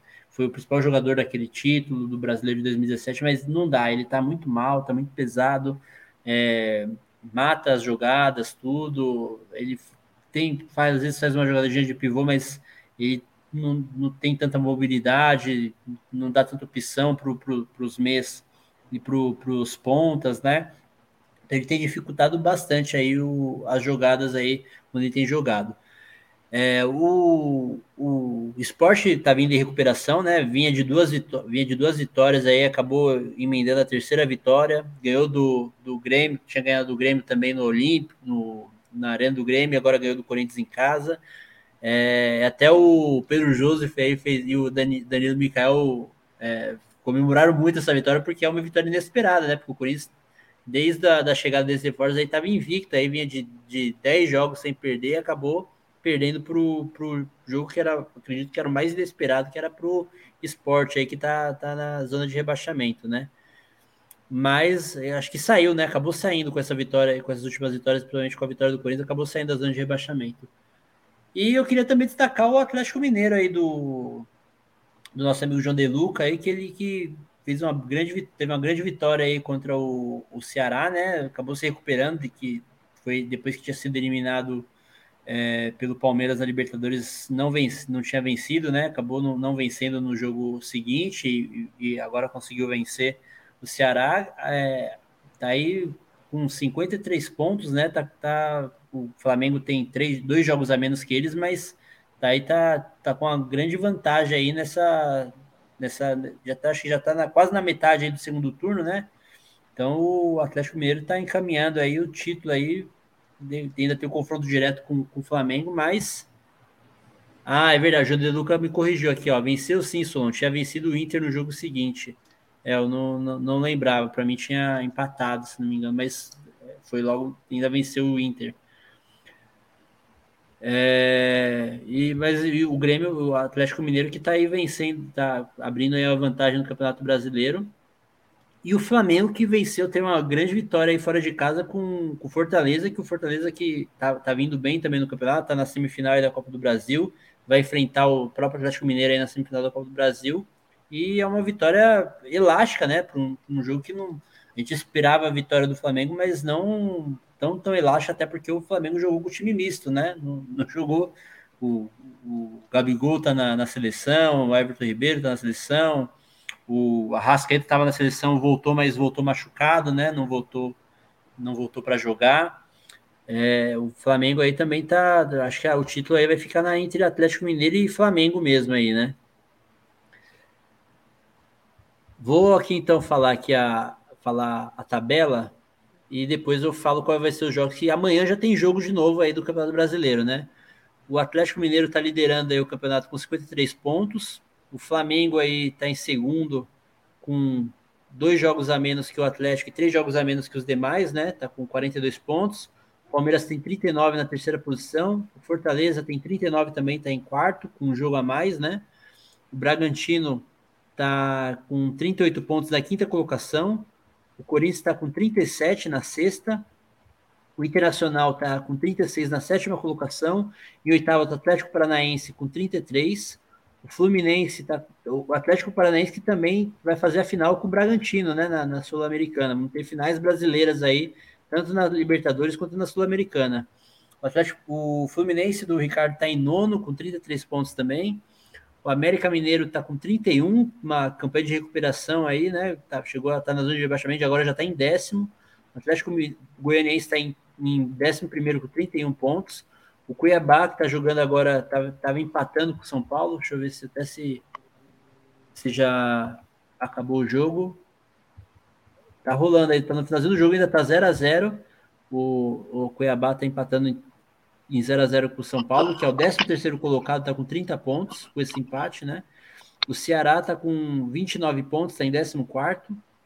O Juventude está com 28 pontos na 15ª colocação. O Santos é o primeiro time fora da zona, tá, é, ia, ia ficar, ia, se empata o jogo ia estar na zona de rebaixamento, né? Mas aí conseguiu vencer e acabou escapando de ficar na zona de rebaixamento. Quem abre a zona de rebaixamento é o Bahia, que apesar de ter vencido, não conseguiu sair por conta da vitória do Santos, em 17 com 26 pontos. O Sport ainda está na zona de rebaixamento com 18 pontos e 26, com 26 pontos na 18 colocação. O Grêmio é o vice-lanterna com 23 pontos. E a Chapecoense segura a lanterna aí com 12 pontos na vigésima colocação, virtual rebaixado já, né? E aí, falando aí os jogos da, da 26 rodada, tem o Bragantino, e, e, que recebe o Atlético Goianiense amanhã às 19 horas no Nabia Bichedid. O Bahia recebe o Palmeiras na, na, na Fonte Nova amanhã também às 21h30.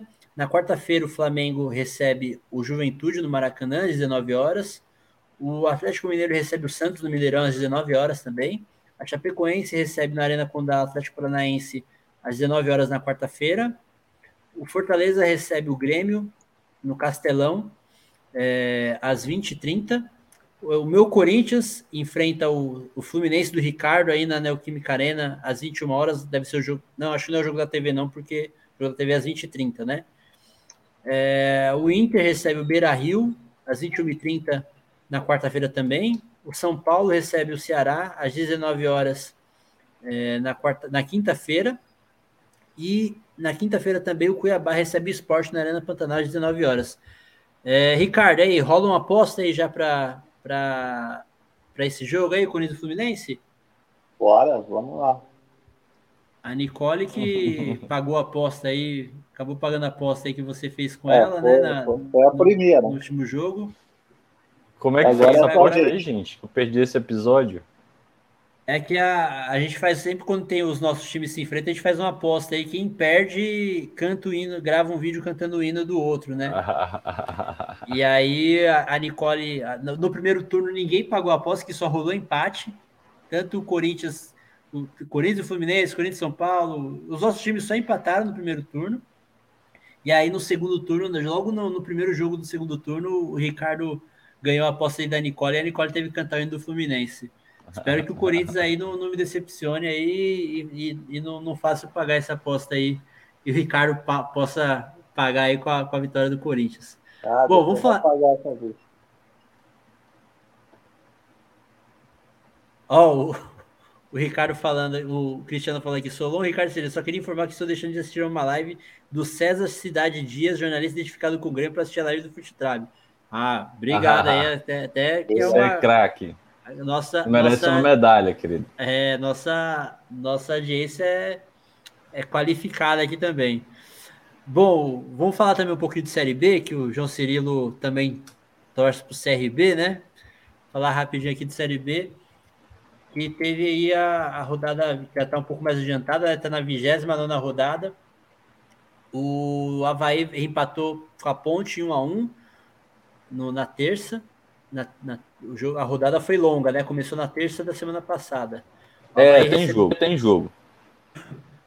O Havaí recebeu a ponte na terça-feira e, e, e, e, empatou em 1 a 1 O Náutico venceu o Goiás aí, uma vitória importante. O Náutico da nossa amiga Marilessa venceu o Goiás por 3 a 2 O Brasil de Pelotas venceu o Operário do Paraná por 1 a 0 O Vila Nova de Goiás venceu o Remo por 1 a 0 também na, na sexta-feira.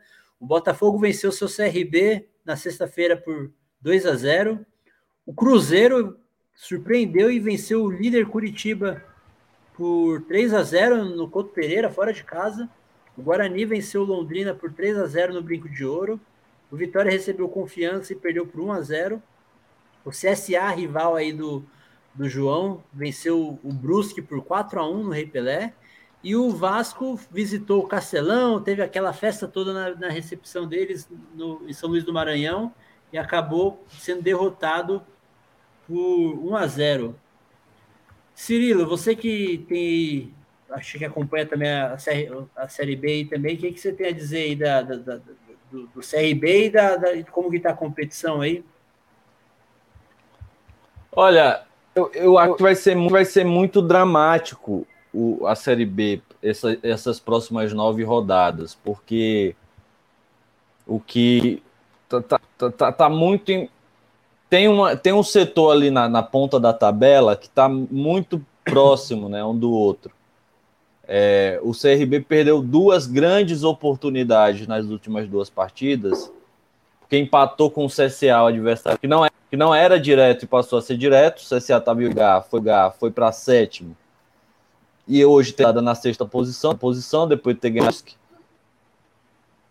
E é, perdeu a oportunidade também de ganhar do Botafogo, porque o CRB jogos fora, jogos fora de casa, como visitante, visitante é o melhor Série B. A Série B. CRB, CRB tem perdido a oportunidade de estar fazendo, fazendo o trabalho primário da competição, que é você casa. CRB é o nono colocado é, jogando, é, jogando casa e o primeiro colocado jogando fora de casa. E, e essas partidas com o com o CSA, o CSB jogou, jogou muito bem. Sempre é um jogo mais jogo mais dado, porque se trata de um, de um clássico. É, o clássico 2, como a gente como a gente chama em Alagoas, ou o clássico ou o clássico Sofia, é um jogo muito duro entre as equipes, né? né?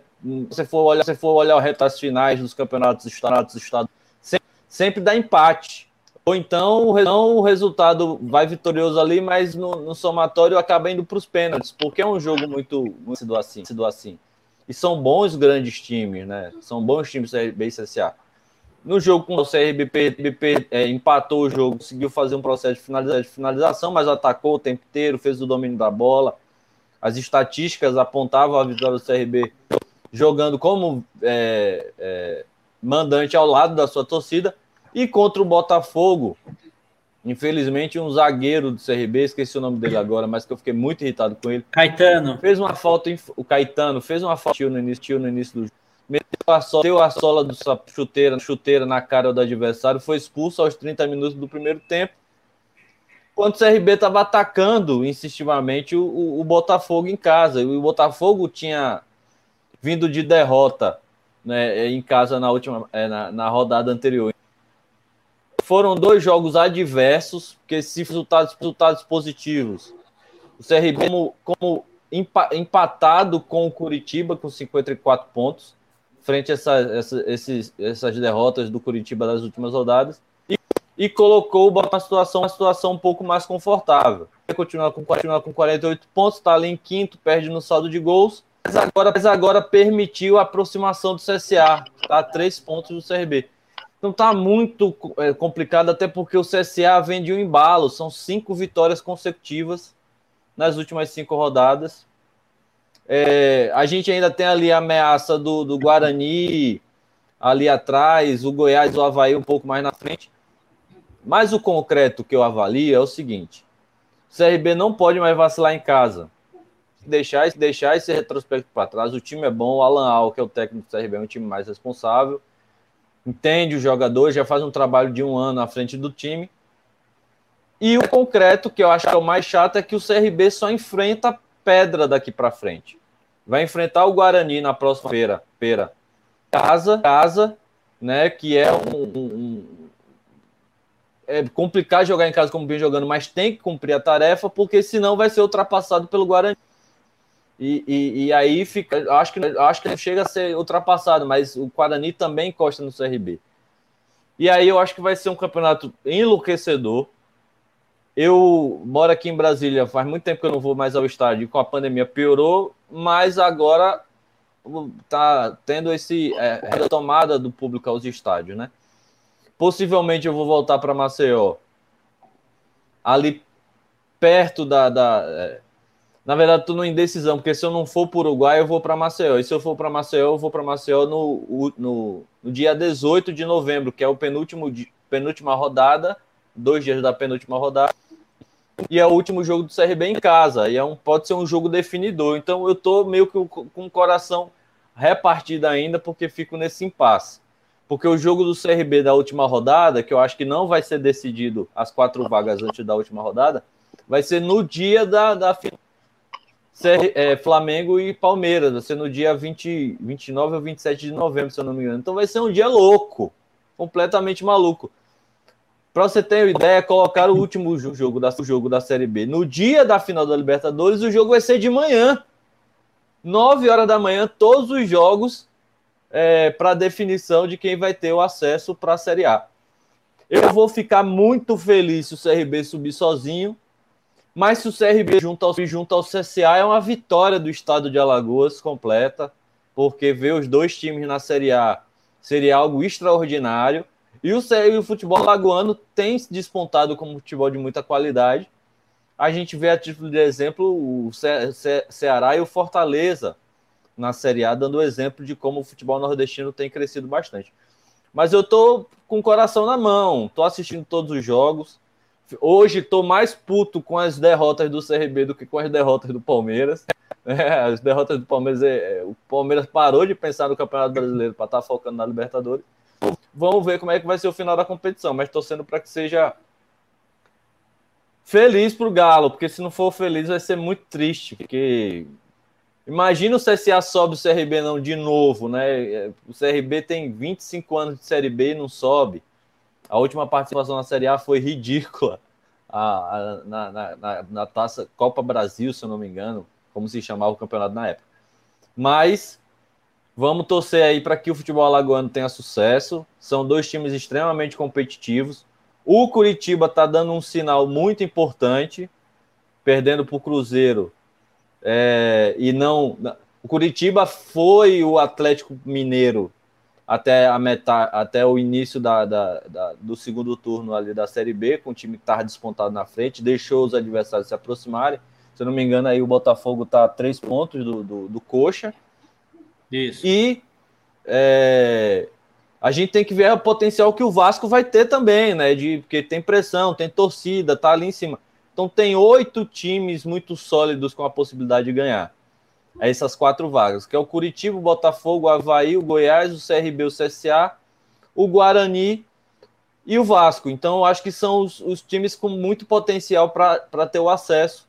A gente só vai ter os resultados mais sólidos ali nas três penúltimas rodadas. Então, se a Série A já está definida, B está longe, tá longe de, de, de, de são. Isso é uma coisa que eu fiquei muito triste, é que se o CRB subir para a Série A, que é uma torcida, a gente não vai ter o cavalinho do Fantástico com o Tadeu Schmidt. É, vai verdade. ter o cavalinho, mas não vai ser com o Tadeu. Eu, e eu sou um cara apado pelo, pelo cavalinho do Fantástico, principalmente, principalmente pelo cavalinho, né, o Tadeu, Deus, do começo, do começo, que é o Tadeu italiano, que eu sempre sou muito animado. Eu queria ver essa, essa companhia do Tadeu. Infelizmente não vai dar, mas eu espero que o do Galo, do Galo esteja lá, a Globo, e, e destaque aí o, o Alvi, Alvi, Alvi Rubro Alagoano, que Alagoano é a coisa, a coisa mais linda do, do Galo de Campina da, da praia. Vai, vai. Mas enfim, é, mas enfim, foram esses meus comentários que eu comentei mais de futebol propriamente dito do CRB do que do Palmeiras. Palmeiras já vou mais pro campo também, pro também. É o Tadeu Schmidt que vai apresentar o BBB no próximo, no próximo ano aí não vai deixar o Fantástico, por isso que não vai mais. Eu achei um erro crucial. Eu achei um erro da Globo e do próprio Tadeu, mas é a decisão dele e da emissora, né? Quem sou eu para dizer o contrário? Pois é. Ricardo, você acompanhou alguma coisa aí da Série B? Você que tem dois rivais aí na Série B, o Botafogo e o Vasco. Você acha que os dois sobem ou só, só um? Eu acho que tanto o trabalho que o Emerson começou no Botafogo quanto o trabalho do Diniz no Vasco, eu acho que são dois trabalhos com prazo de validade. Agora, a gente tem que ver se esse prazo de validade vai terminar muito antes do campeonato acabar ou se vai a boa fase vai durar até o final.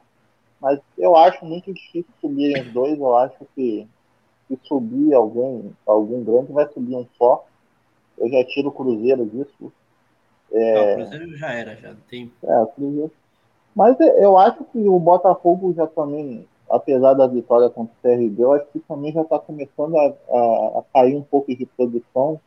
Eu, eu vi o jogo, o, o jogo passado, eu não lembro se foi contra o Havaí, o Botafogo perdeu, não, vi nada eu não, mais eu não lembro, eu assisti, eu assisti esse jogo também.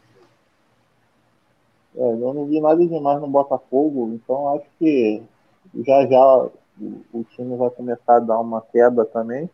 E essa rodada proporcionou para mim, que foi tricolor, uma, uma foto bem nostálgica, que foi o, o Gum treinando lá nas Laranjeiras, né? Relembrando velhos tempos aí do Gum. Verdade. É uma foto bem legal aí. E outro comentário é o Brusque, né? É todo castigo pro Brusque é pouco, né? O, ah, com do, certeza. Tinha que ir para a Série Z esse titulado. É. E suma, é, respeito à torcida do, torcida do Brusque, mas o do, é, né? torcedor ilustre deles, asqueroso. E teve aquele caso de racismo também, né? Que ficou muito mal aquela. O jogador do Havaí, né? Se eu não me engano. É. Do Londrina. Londrina, o Celcinho. É, Londrina. Isso. Ficou muito mal aquela nota institucional que eles soltaram, então a gente, eu pelo menos eu torço contra, a partir daquele momento, principalmente.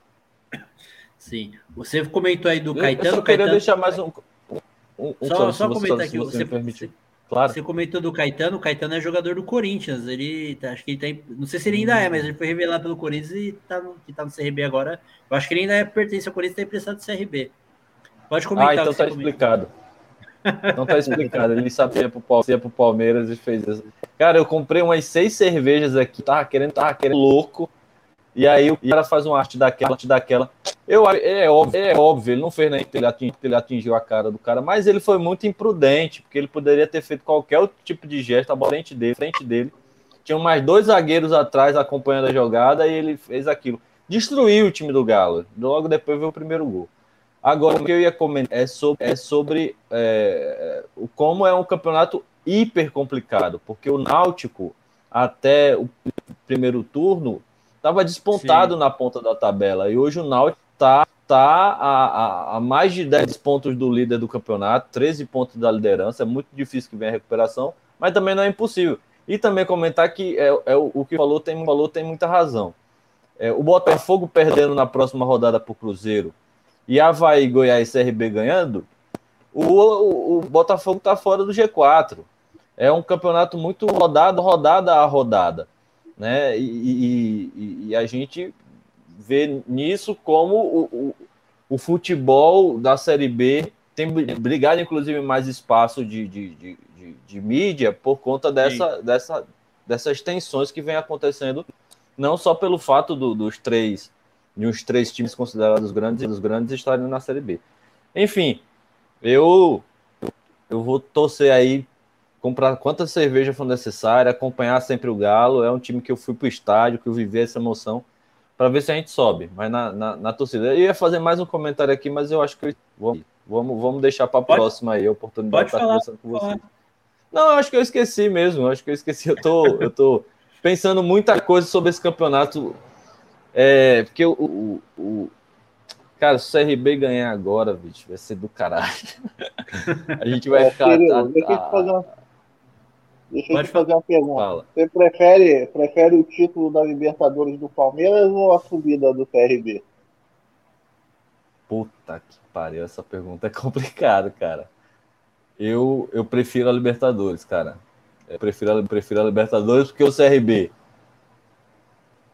sustenta mais um pouquinho, entendeu? E perder para o Flamengo vai ser muito difícil, porque perder para eles é muito chato. Flamengo, torcedor, torcedor chato do caralho.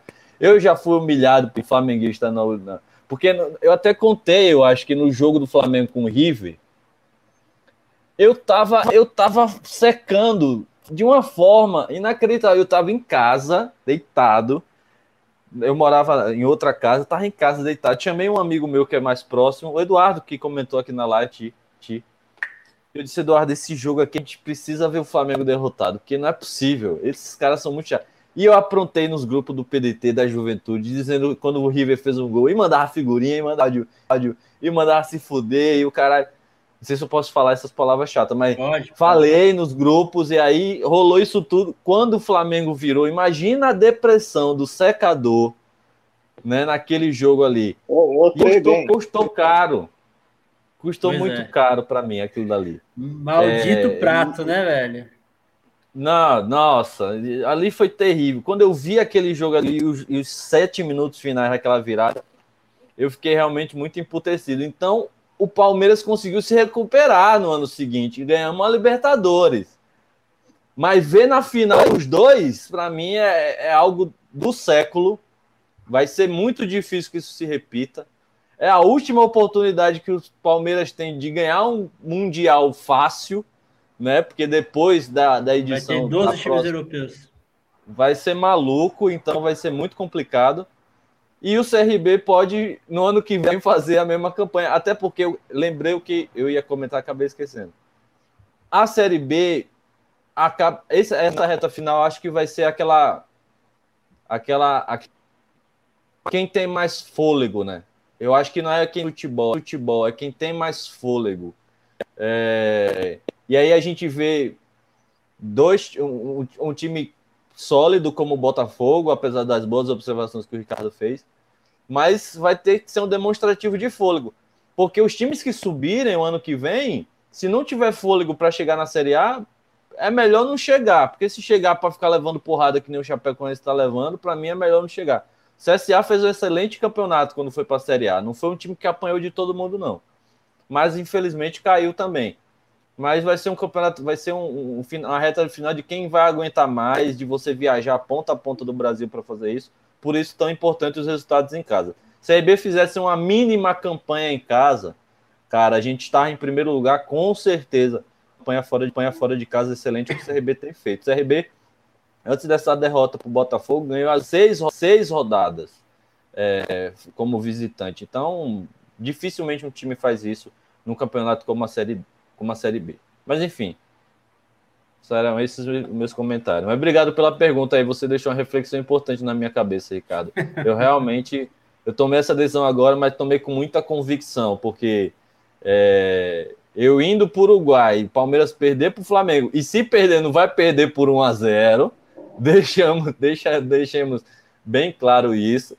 É, eu prefiro ganhar do Flamengo Isso eu sacrificaria. Eu sei, desculpa o torcedor alagoano, meus amigos alagoanos, mas eu sacrificaria mesmo. Mas espero que os dois tenham sucesso. Maravilha. Bom, eu já torço para. Eu, como bom corintiano, quero que o Palmeiras. Não gosto do Flamengo também, mas entre Flamengo e Palmeiras, eu prefiro que o Flamengo ganhe. Bom, é, imagino. Vamos falar aqui, o, dar uma, uma rápida comentada aqui na, nas, nas, na tabela e nos próximos jogos, os jogos da, vários pela décima, da trigésima rodada do Campeonato Brasileiro Série B. É, o Sampaio Correia, que vem de vitória contra o Vasco, recebe o Vitória no Castelão, Vitória que briga para não cair para a Série C, né? O Cruzeiro recebe o Botafogo, aí clássico de, de dois times grandes aí no Independência, é, às 21h30. O Brusque aí do velho da Van recebe o Remo no, em Brusque às 16 horas na sexta-feira. O CRB do João Cirilo recebe o Guarani em casa no estádio Rei Pelé na sexta-feira às 19 horas. O Brasil de Pelotas recebe o Vila Nova também na sexta-feira às 21h30. O CSA vai a Goiânia na Serrinha enfrentar o Goiás às 21h30. O Náutico visita no Moisés Lucarelli no sábado é, às 16 é, é, horas. desculpa interromper, é o jogo do empate esse Goiás e CSA aí. É o jogo do empate. Então, tem, é importante ter empate para você, né? No Moisés Lucarelli, o, o Náutico enfrenta o visita a Ponte Preta às 16 horas. São Januário, o Vasco recebe o líder do Campeonato Curitiba às 16h30. O Operário recebe o Londrina no estádio Germano Kruger, jogo de paranaenses, né? O Confiança recebe o Havaí às 21 horas no sábado. E falar aqui rapidinho, não vou falar a tabela toda, só vou falar aqui os, os principais aqui e, e quem briga na Série C. É, o Curitiba lidera o campeonato com 54 pontos.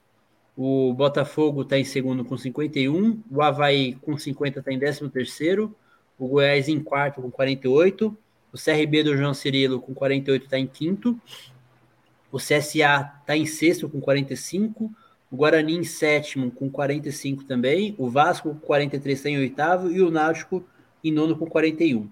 Aqui embaixo, na parte de baixo da tabela, a Ponte Pre... o Operário está em 14 com 34, a Ponte Preta, ah, o Cruzeiro também está com 38, 12 segundo, né? E aí, mais para baixo, a Ponte Preta com 34, 15.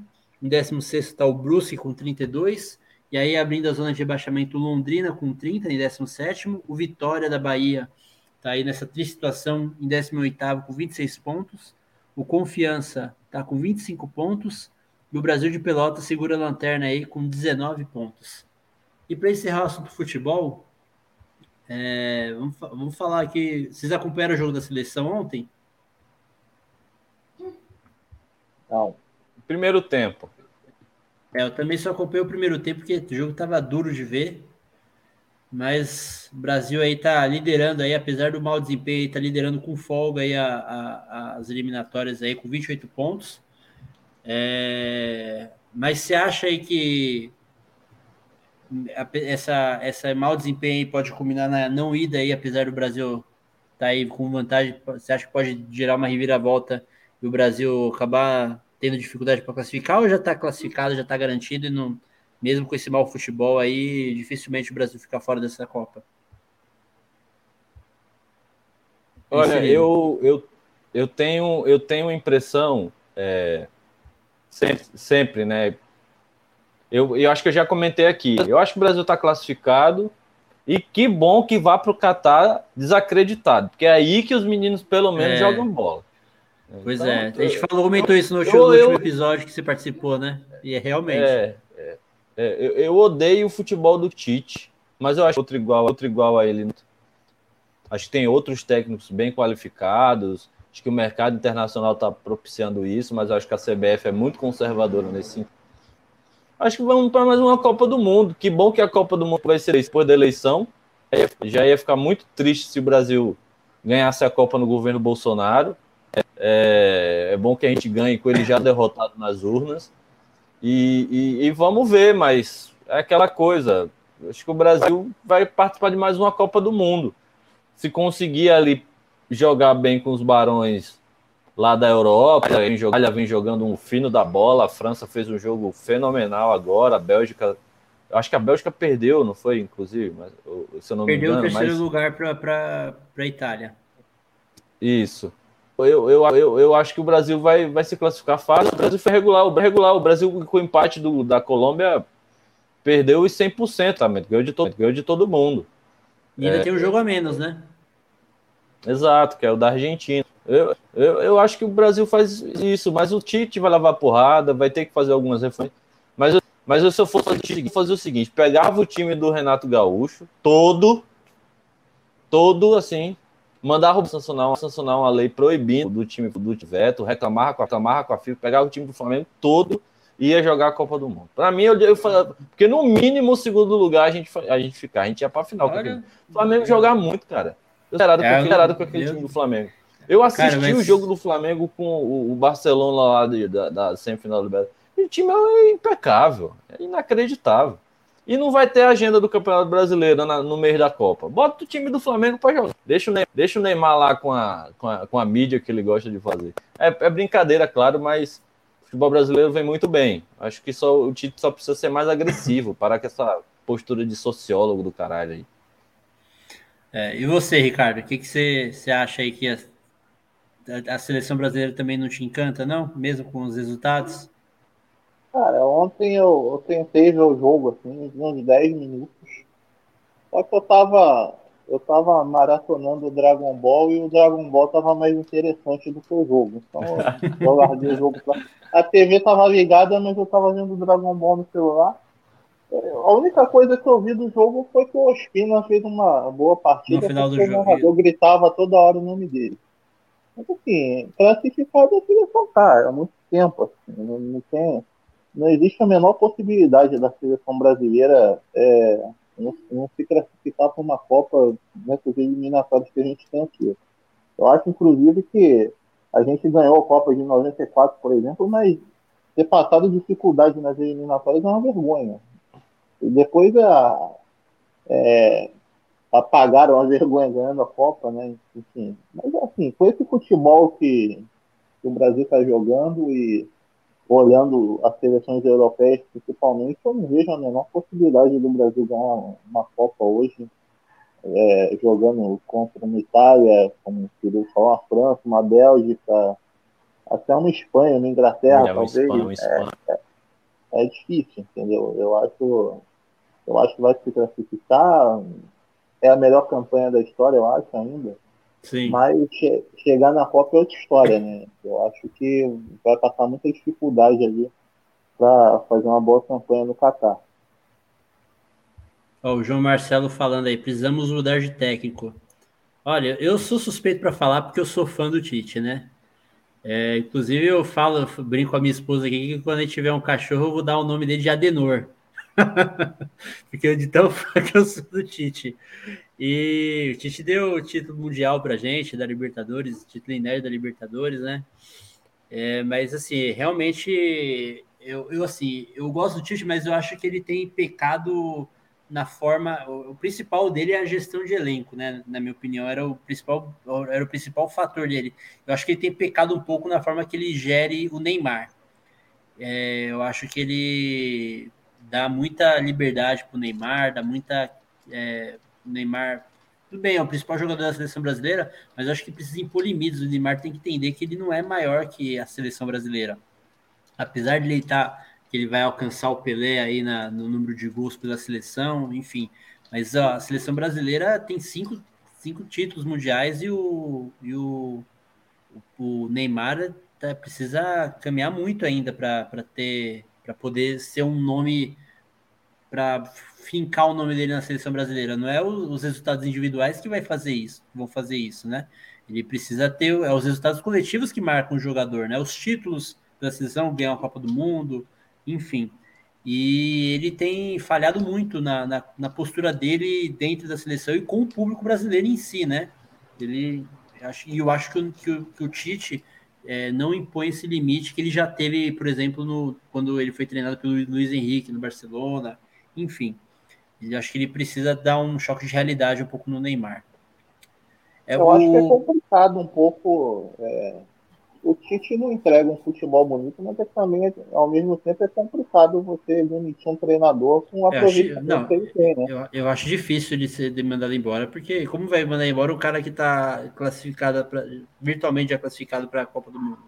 Difícil. Pois é. O, o, o Cristiano está perguntando qual Dragon Ball você estava assistindo, Ricardo. o GT. O pior deles, né? É, gosto, né? Você viu, o, o, pior, o pior Dragon Ball tava, tava mais é, atrativo é que o time da seleção. Bom, então vamos encerrar o assunto futebol aqui. Vamos voltar a falar um pouquinho de política. A gente teve aí a notícia aí que o Sérgio Camargo foi afastado da, da Fundação Palmares, né? Sérgio Camargo que teve várias medidas arbitrárias aí, Sérgio Camargo teve várias medidas arbitrárias aí na, na gestão aí da, da, da Fundação Palmares e, e, e, acabou sendo impedido pela justiça aí. Um juiz, né, a Justiça do Trabalho, afastou o Sérgio Camargo da gestão dos servidores, né? É, o que, que, você tem a comentar disso? Você, você acompanhou essa notícia? Você e se e se você. O que, você. O panorama que você faz aí da, da, da gestão Camargo aí na, na, na, gestão da Fundação Palmares, o, o Cirilo? Olha, eu, eu vejo. Assim, tudo no governo Bolsonaro é inacreditavelmente ruim, né? E, e, e o, e esse cidadão aí, que não dá nem para chamar pelo nome, ele é faz parte desse núcleo ideológico do governo Bolsonaro que foi um dos únicos que não ainda não caiu, que é, que é impressionante, que a justiça teve que agir em cima. Mas é, me passa pela que essa decisão, decisão não se sustenta, porque é lei que o, que o Bolsonaro indique ali para aquele cargo, é, apesar da pressão dos movimentos sociais, né, dos movimentos raciais, do caso, é, que, que, que fazem a construção mais democrática da Fundação Palmares, um importante instrumento de luta do Brasil, da questão racial no Brasil, e acredito que, que, que é um dos piores quadros ideológicos do governo Bolsonaro, porque a Damares ali você ainda sustenta um pouco, porque ela é inteligente, fala bem, é, não é muito apegada a, a, a, aos chavões do bolsonarismo, trabalha de certa forma, mesmo falando merda ali em um lugar é outro mas, mas ele é um representante desse bolsonarismo asqueroso aí que, que merece responder à justiça por tudo que, que fez de, retrocesso na agenda é, antirracista no Brasil, é, desconsiderando, enfim, eu acho que um dos erros do PT, sem falar muito do petismo, é, foi colocar é, um candidato fraco como Haddad, tendo uma opção como o Ciro, e se deixar levar por esse por essa situação aí, porque esses caras querendo ou não, tudo que eles construíram a gente vai reconstruir, mas eles vão ficar na história, sabe? Gente que faz, gente que faz a leitura de que é importante para que não se repita e tal, mas porra, imaginar que o Bolsonaro tá na lista dos, dos, dos presidentes ah, do Brasil é. para mim é uma vergonha. É, então é, é uma coisa que eu pensando assim. Já, a, a, gente achou que a vergonha seria só o, o Gênio Quadros, mas chegou aí o Bolsonaro para superar. É, eu acho que cada geração tem uma, a sua tortura para lamentar no futuro, porque eu não convivi com a ditadura, né? Eu sou de 92, mas você viver com o Bolsonaro na democracia, você tiver 50, 60 anos e dizer: caraca, velho, o Bolsonaro passou pelo governo do Brasil. Ah, quem foi o Bolsonaro? Foi um burro um jegue, um jumento de carteirinha que chegou ao poder por conta da responsabilidade do, do, do da esquerda brasileira. Mas enfim, que seja punido esse bandido aí desse desse desse Camargo, Camargo aí, e vamos seguir em frente, vamos derrotar eles no impeachment e se não der certo nas urnas, com certeza derrotar e derrotar essa quadrilha que está no poder no Brasil. E você, Ricardo, o que você tem a comentar? Só, só um adendo aqui para dar o parecer aí contextualizado, é, a justiça afastou o Sérgio Camargo da gestão dos funcionários, né? Não, não, não afastou do comando, né? Porque ah. é, ele ainda está na, na, O Ministério Público do Trabalho disse que o presidente da entidade praticou perseguição política e ideológica, ah, discriminação certeza. e tratamento desrespeitoso. Então ele ainda está no Com comando, certeza. né? Mas ele não, ele tá, não pode fazer a gestão de pessoas, né? não pode demitir, não pode contratar, essa questão, né? É. Além disso, ele deveria, é, é, como é que é o nome? Ele, ele deveria é, essa adesão da justiça devia vir acompanhada de um tratamento psicológico gratuito para todos os funcionários do, da Fundação Palmares, porque passar três anos sendo chefiada por um bandido como ele, é, eu ia enlouquecer. Eu pedi concordata, sem dúvida, uma loucura. Sim. E você, Ricardo, o que você tem a dizer dessa, dessa decisão aí da justiça e com relação à gestão do Sérgio Camargo aí na, na, na Fundação Palmares? Eu espero que a decisão se sustente, né? Porque houveram essas denúncias aí de perseguição contra ele. E realmente deve ser muito difícil trabalhar para esse cara, porque eu, eu que estou aqui de longe, é um cara que eu sinto nojo só de olhar para a cara dele, depois de tudo que ele fez e, assim, eu, eu espero que ele seja punido dessa forma e de muitas outras, porque eu acho todo castigo para esse capitão do mato de merda aí é pouco, entendeu? Ele tem que ser afastado.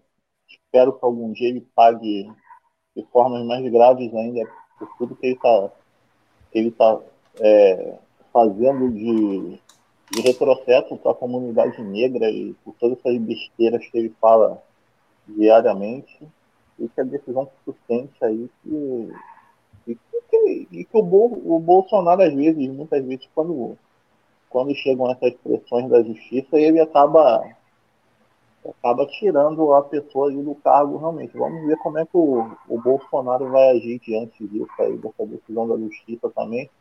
Ele vai manter, vai manter o, o Sérgio aí ou se ele vai aliviar um pouco e, e tirar ele e nomear outra pessoa, né? Sim.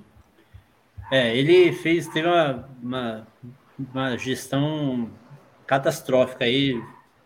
É, como ele, ele, ele, fa, ele é a personificação perfeita do que o Bolsonaro falou, né? Que o governo dele era para desconstruir, não para construir, né? Ele realmente tentou fazer essa desconstrução aí e teve êxito em alguns momentos, né? E o outro assunto também relacionado ao governo Bolsonaro é com relação ao, ao Malafaia, que ontem ele fez uma promessa aí que, que, é, que é revelar aí, fazer uma revelação sobre ministro, sobre ministro do governo Bolsonaro, e ele cumpriu a promessa, né? Ele citou os ministros que ele queria falar, né?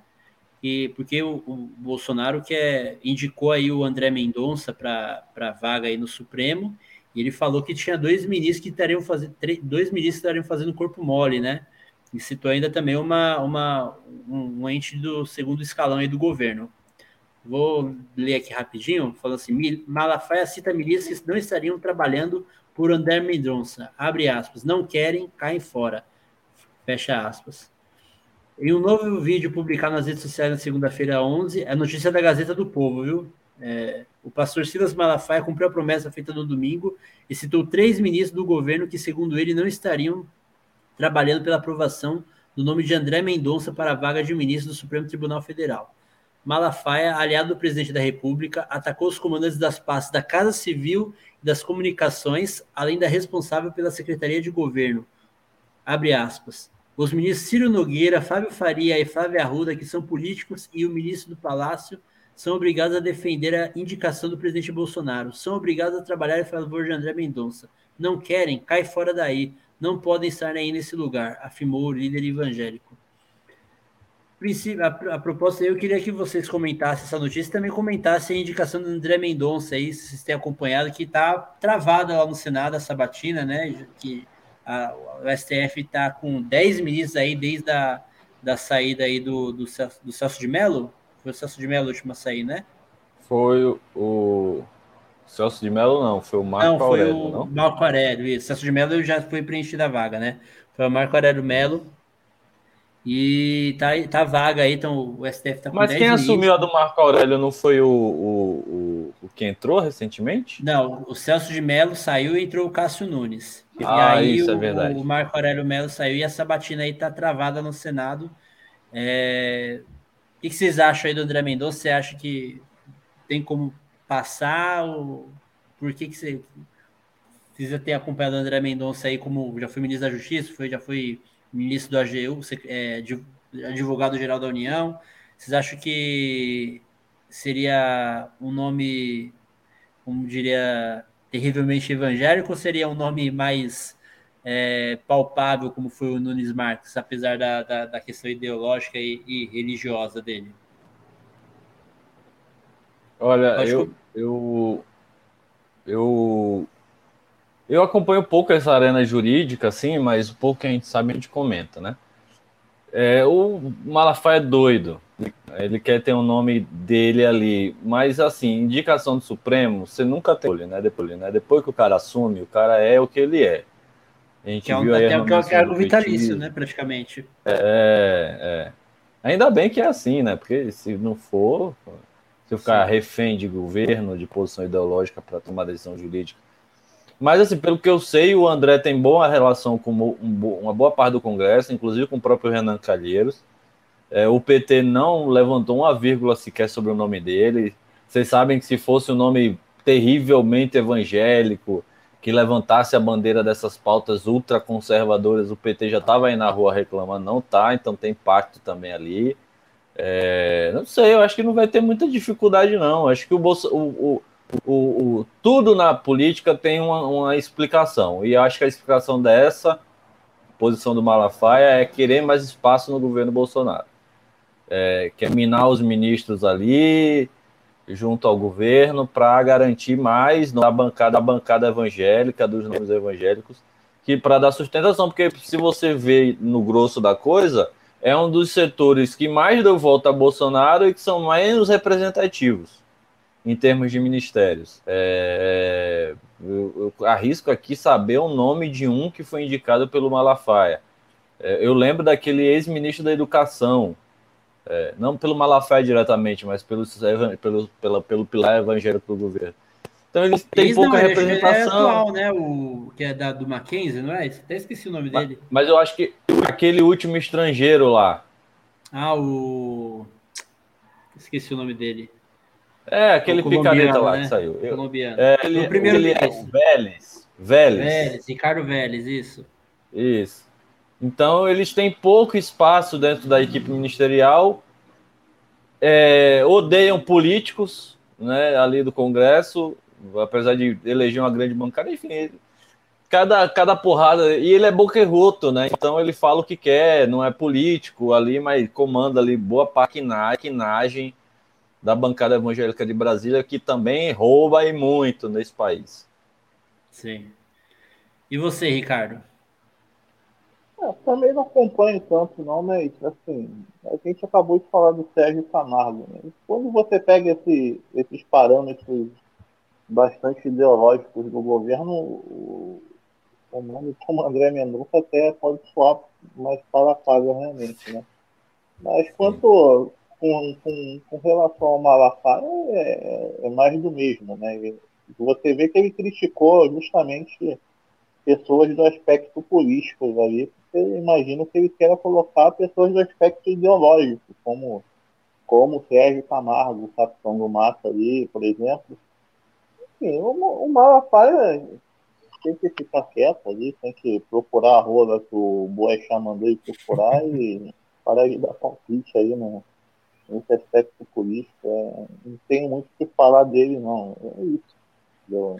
Agora, ventilaram o nome dele como vice do Bolsonaro, é uma doideira atrás da outra. Vamos ver no que, que isso vai dar. Mas eu espero que essa gente toda seja apagada da política quanto antes. Sim.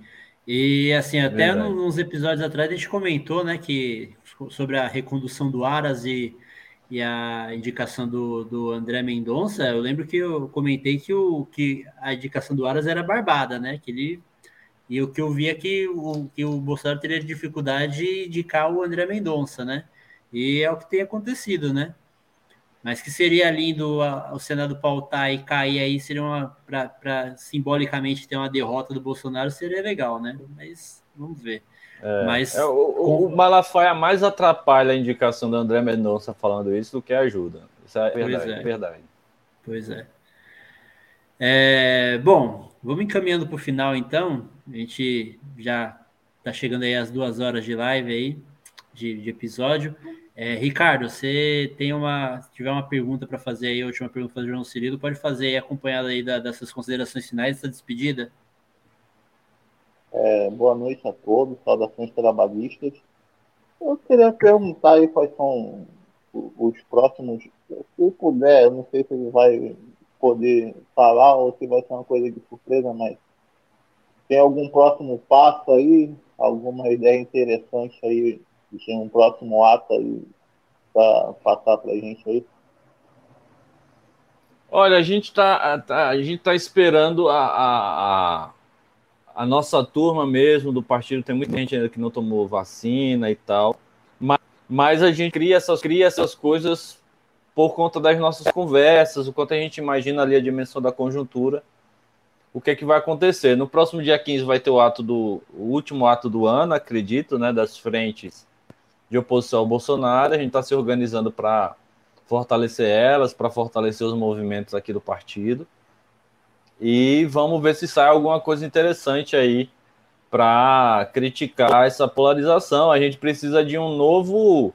É, é, como é que chama? Cacete planeta. Gente que dispute a opinião assim para questionar a posição desses caras que fazem tudo que quer e o que não quer a revelia de uma imprensa chapa branca de um lado e de uma imprensa do outro.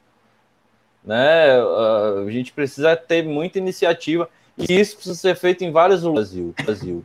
É, os, atos, os atos têm que ser muito criativos, a gente tem que desenferrujar as nossas estruturas para conseguir encantar o nosso povo frente à tragédia que a gente está vivendo ali, mas fazendo uma coisa engraçada, porém crítica.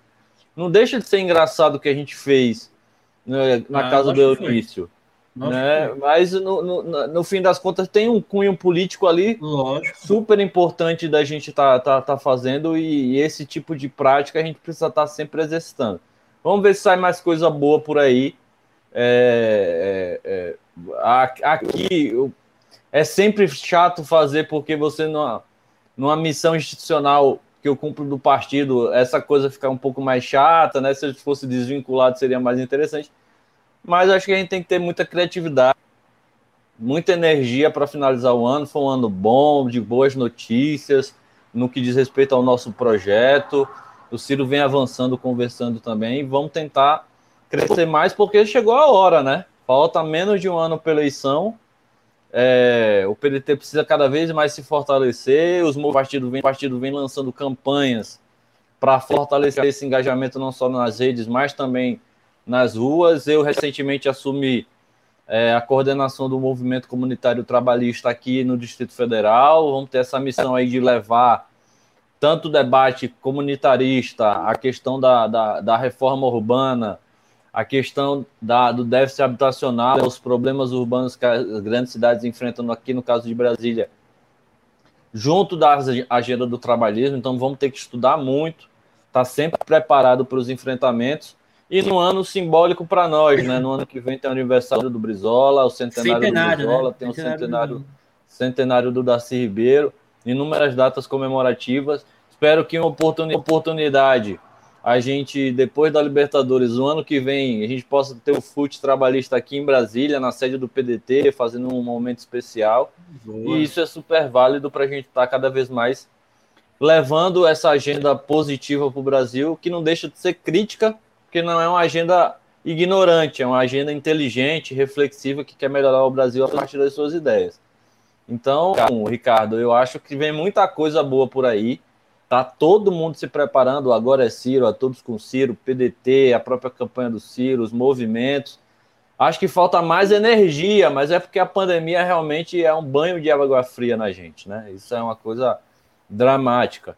Então, vamos ter que fazer, fazer quatro anos em um no ano que vem.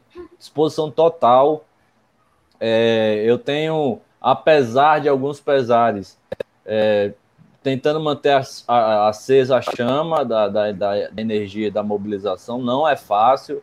Eu todo dia venho me pensando aqui, viver longe, viver longe dos meus pais é, um, é, é algo é algo que está me saindo muito caro. Eu acho que vai sair muito caro por muitos anos ainda. É, é além, além dos outros projetos né, profissionais, pessoais que a gente sempre vai vivendo. Então, que para nós seja, seja um, um, final do ano excelente, para vocês aí que fazem um grande trabalho né, no Full Trabalhistas e, e, e, e, a gente, o que vocês precisarem de mim, me coloco mais uma vez à disposição. Mas quando vier o novo, vocês, vocês vão sentir, porque eu acho que o peso do meu clique ali no Twitter é brabo, né? O pessoal, o pessoal sente, sente bastante. Eu não gosto dessa forma de influencer, eu odeio o Twitter, porque horas horas de, de vida normal, mas, mas, ali é uma rede de muita narrativa e a gente tem que estar disputando qualquer espaço, tem que disputar tudo. Exatamente.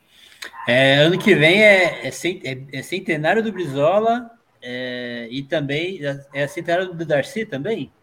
Do Darcy Ribeiro. Uh, e também é o bicentenário da independência do Brasil, né? Da, Exatamente. E, ano então, de Copa do Mundo, ano de ano eleição. De então, é verdade, em outubro. Darcy Ribeiro vai em outubro, véspera, de, né, véspera do segundo turno. Vai ser o, o, o centenário do Darcy. É, é. E quem sabe a gente não consiga, não consiga eleger o Ciro aí nesse, nesse, nesse ano especial aí para a história do Brasil, né? E para a história do trabalhismo também. É, João, Cirilo, eu tenho uma pergunta também, uma última pergunta para você, rapidinho. Se você não quiser, é, lógico, os nomes não quero que não, não, não quero cometer essa delicadeza de você revelar. Mas se você puder revelar se tem alguma filiação partidária, os demais integrantes, para não, não ter ficado, que você comentou que nem todos eram do PDT, para ficar registrado aqui, né, que a, a, revista Fórum colocou como grupo do Ciro, que como, revelou como se fosse o processo de um grupo do Ciro e como se vocês quisessem burlar alguma coisa, ludibriar a mídia de alguma forma, que não, não foi a intenção, né? Se você puder revelar se eles têm alguma outra revela, é, filiação partidária, se quais seriam esses partidos, para deixar isso não, registrado filiado a gente não teve. A gente teve gente que é próxima a movimentos sociais, mas que não são filiados a partidos políticos. E, e, eu, infelizmente, eu gostaria muito de citar os nomes, mas eu não posso, porque não, foi até um entendo, pedido da turma. E, e, e, até eu, eu, não, não é nem uma time para ti mesmo, porque a menina do, do, do, Poder 360 que me entrevistou perguntou isso. Eu falei, olha, a gente não pode. Até porque a tendência era que fosse secreta. O problema é que ali num post de um Twitter do Castanhon, inclusive a própria matéria da Fórum revela isso, que saiu o burburinho, que aí a galera percebeu que era a turma do PDT. Não, não foi uma coisa que a gente propagou antes nem depois. Eu soltei nas minhas redes ali, né? Não esperava que tivesse aquele, aquele alcance e a galera ficou mais contida ali em fazer essa divulgação não, não, não tinham de outras agremiações partidárias, realmente não, não tinha. A gente, a gente tinha o, o risco, da, risco da gente não revelar, passava por a gente manter tudo mais contido, gente mais próxima individualmente, né? Que a gente pudesse mobilizar. Agora, se a gente fosse falar para alguém do PSB, do pessoal, o risco disso vazar seria Sim. enorme. E era uma rua sem saída, cara. Imagina a ideia de ter uns oito, nove pedetistas, mais, mais alguns agregados de, de petista numa rua fechada na casa do Onício. Era um suicídio absurdo. Então a gente tentou conservar esse, essa, essa, essa situação. Mas só para deixar claro, não era um assim, não era um grupo do Ciro e não teve nem intenção de ludibriar ninguém, né? Não, nem intenção, nem direcionamento, nem indicação, Sim. nem comando, vão fazer. Não, isso não aconteceu. Foi uma iniciativa isso de vocês mesmos, sem nenhuma ligação partidária. É, é. Inclusive tentando preservar. Por exemplo, eu falei da ideia das máscaras. A gente queria usar máscara do Eunício, do Renan, fazer ali um julgamento, até ter máscara da Dilma, que não deu, que não deu tempo para fazer. Mas isso ia preservar ainda mais, porque a sensação e o sentimento era de indignação pela reunião por conta do que tinha acontecido com a presidenta Dilma coisa, foi uma coisa para constranger o Lula na perspectiva de que isso vai melhorar a imagem do Ciro. Infelizmente acabou sendo vazado. Infelizmente, a, a eu participei. Cara, é, te confesso, dificilmente, eu acho que dos que participaram, três ou quatro que estavam ali, dos nove que tinham, dez que tinham ali, é, se tirasse uma foto, revelava. A turma ia saber, a turma identificar, são nomes relativamente conhecidos, como eu sou. Eu saí na frente da foto que, que, que, que enquadrou a, a, a, tela dos jornais. Né? E aí foi difícil de você sustentar qualquer tipo de, de, de, de, de contra, contra narrativa, né? Sim. Bom, mas queria dizer que foi um prazer realmente receber você aqui de novo. Abrilhantou mais uma vez aí um episódio do nosso Futsal Podcast. E queria que deixar, abrir espaço para você é, deixar algum recado, deixar suas redes sociais, enfim, qualquer recado que você queira dar aí, o espaço aberto está tá aberto para você. Olha, no ano passado eu tinha dois mil e poucos seguidores, eu acho. Que eu tinha uma metodologia de engajamento, engajamento no Twitter. Só, só que quando eu tinha dois mil e pouco, eu queria ficar com três, três mil só. Só 3 mil. Para mim já era suficiente. Eu não queria, não queria ser social influência de nada. Estou com 3.800, beirando os quatro, mas vou divulgar mesmo assim as minhas, minhas redes sociais, porque eu, eu, eu, gosto de interagir com a, com a turma. Acho que cumpro uma função dentro das várias funções que já cumpro ajudando o projeto nacional, que é nas redes sociais. Mas o recado que eu queria dar era meus parabéns. Eu espero que vocês continuem esse trabalho.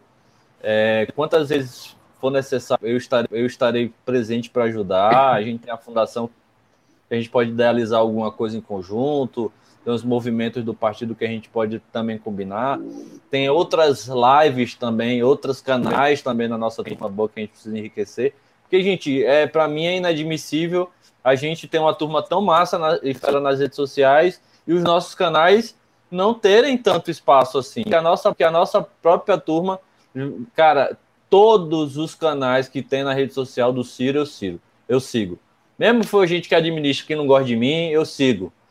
Ah, não é o caso da Laurinha, mas tem a Laurinha, tem o Em Nome da Rosa, tem o nosso presidente lá, o Marcos Cunha, tem vocês aqui.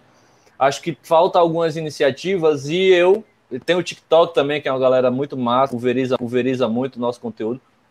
Então eu, eu, eu, eu torço muito para que a gente consiga alavancar e, e, cada vez mais colocar vocês no espaço que vocês merecem, que é essa disciplina militante de estar tá levando o trabalhismo, o Projeto Nacional de Desenvolvimento para as redes, disputando, se acotovelando por um lugar ao sol. Então, continuem, é o meu desejo de sucesso.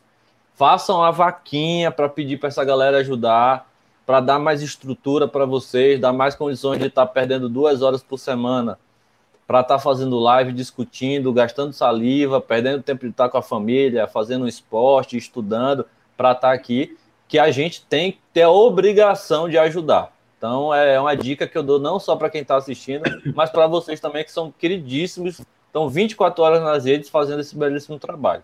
Parabéns mesmo. Eu não, eu não vou pedir nada para o público, não. Vou agradecer a vocês, que são incríveis. Mais a nossa companheira Oli, Oli é, que é uma grande companheira também nas redes sociais. Inclusive, a única, a única companheira nas redes sociais mais alinhada politicamente com os meus posicionamentos amplos e mais à direita possível do que muita gente por aí, e que é inteligentíssima também. Então, parabéns para vocês e tamo junto. Até a Libertadores da América.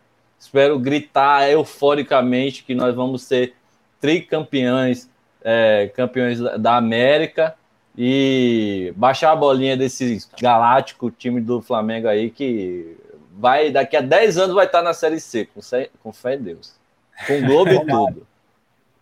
Tomara, tá só falta, falta eles e o Santos, né?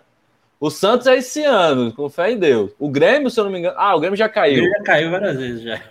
São Paulo não Paulo, caiu também, né? São Paulo é, já caiu no. Ele... Só falar que não, mas São Paulo caiu no Paulista. É, mas a, a, gente quer eles na Série B do brasileiro, para ir jogar lá em Alagoas, lá nas terras maravilhosas.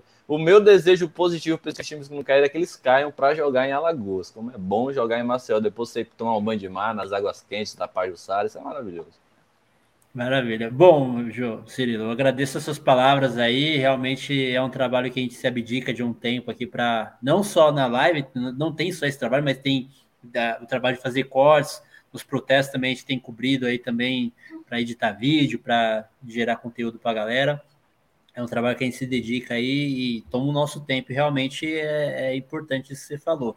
E também eu queria é, agradecer é, faça, mais uma vez. é um compromisso que eu quero ter com vocês aqui. Desculpe, tá, façam a vaquinha, que eu vou divulgar, vou ser o primeiro a doar para que vocês melhorem ainda mais ambiente, microfone, câmera, para fazer um negócio bem, bem robusto. Tem que pensar nisso aí, porque Sim. não é fácil um saco, um saco vazio não para em pé nas redes sociais, principalmente. Só, eu só quero dar um recadinho aqui para o Eduardo, que mandou um, um, um, salve aqui no começo da live, e para o João Marcelo também, que acompanhou o início da live até o final, está aqui.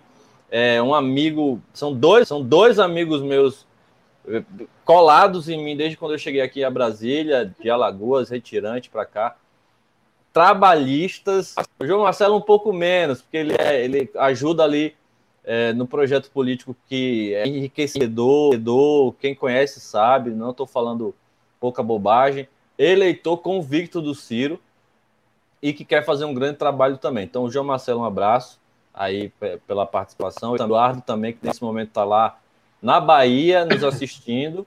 E, e para todo mundo que acompanhou aí, não vou citar todo mundo que são mais, que são mais íntimos, e, e, e tamo Vai, junto. Tamo muito obrigado, querida. Valeu, João. Valeu.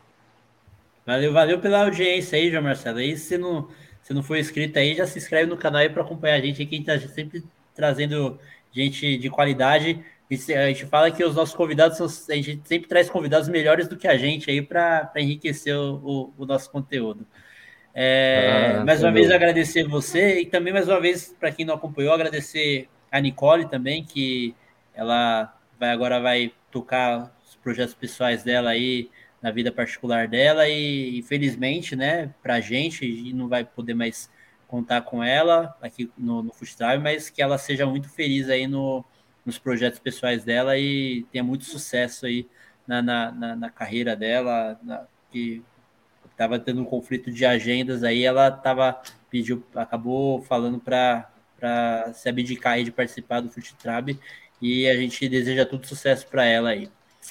E pedir para o público aí, agradecer o público que, que acompanhou a gente até aqui, que participou do episódio hoje, com, com, contribuiu com suas perguntas, seus comentários, e pedir para quem não é inscrito no canal ainda se inscreva, para é, seguir a gente também nas, nas outras redes sociais, a gente tem o link aí na descrição do vídeo. E muito obrigado a todos aí. Semana que vem tem, tem mais um episódio. Durante a semana a gente vai colocar os cortes desse episódio aí para ter bastante conteúdo para vocês consumirem no, durante a semana, beleza? Obrigadão a todos e até a próxima. Fiquem com Deus. Valeu.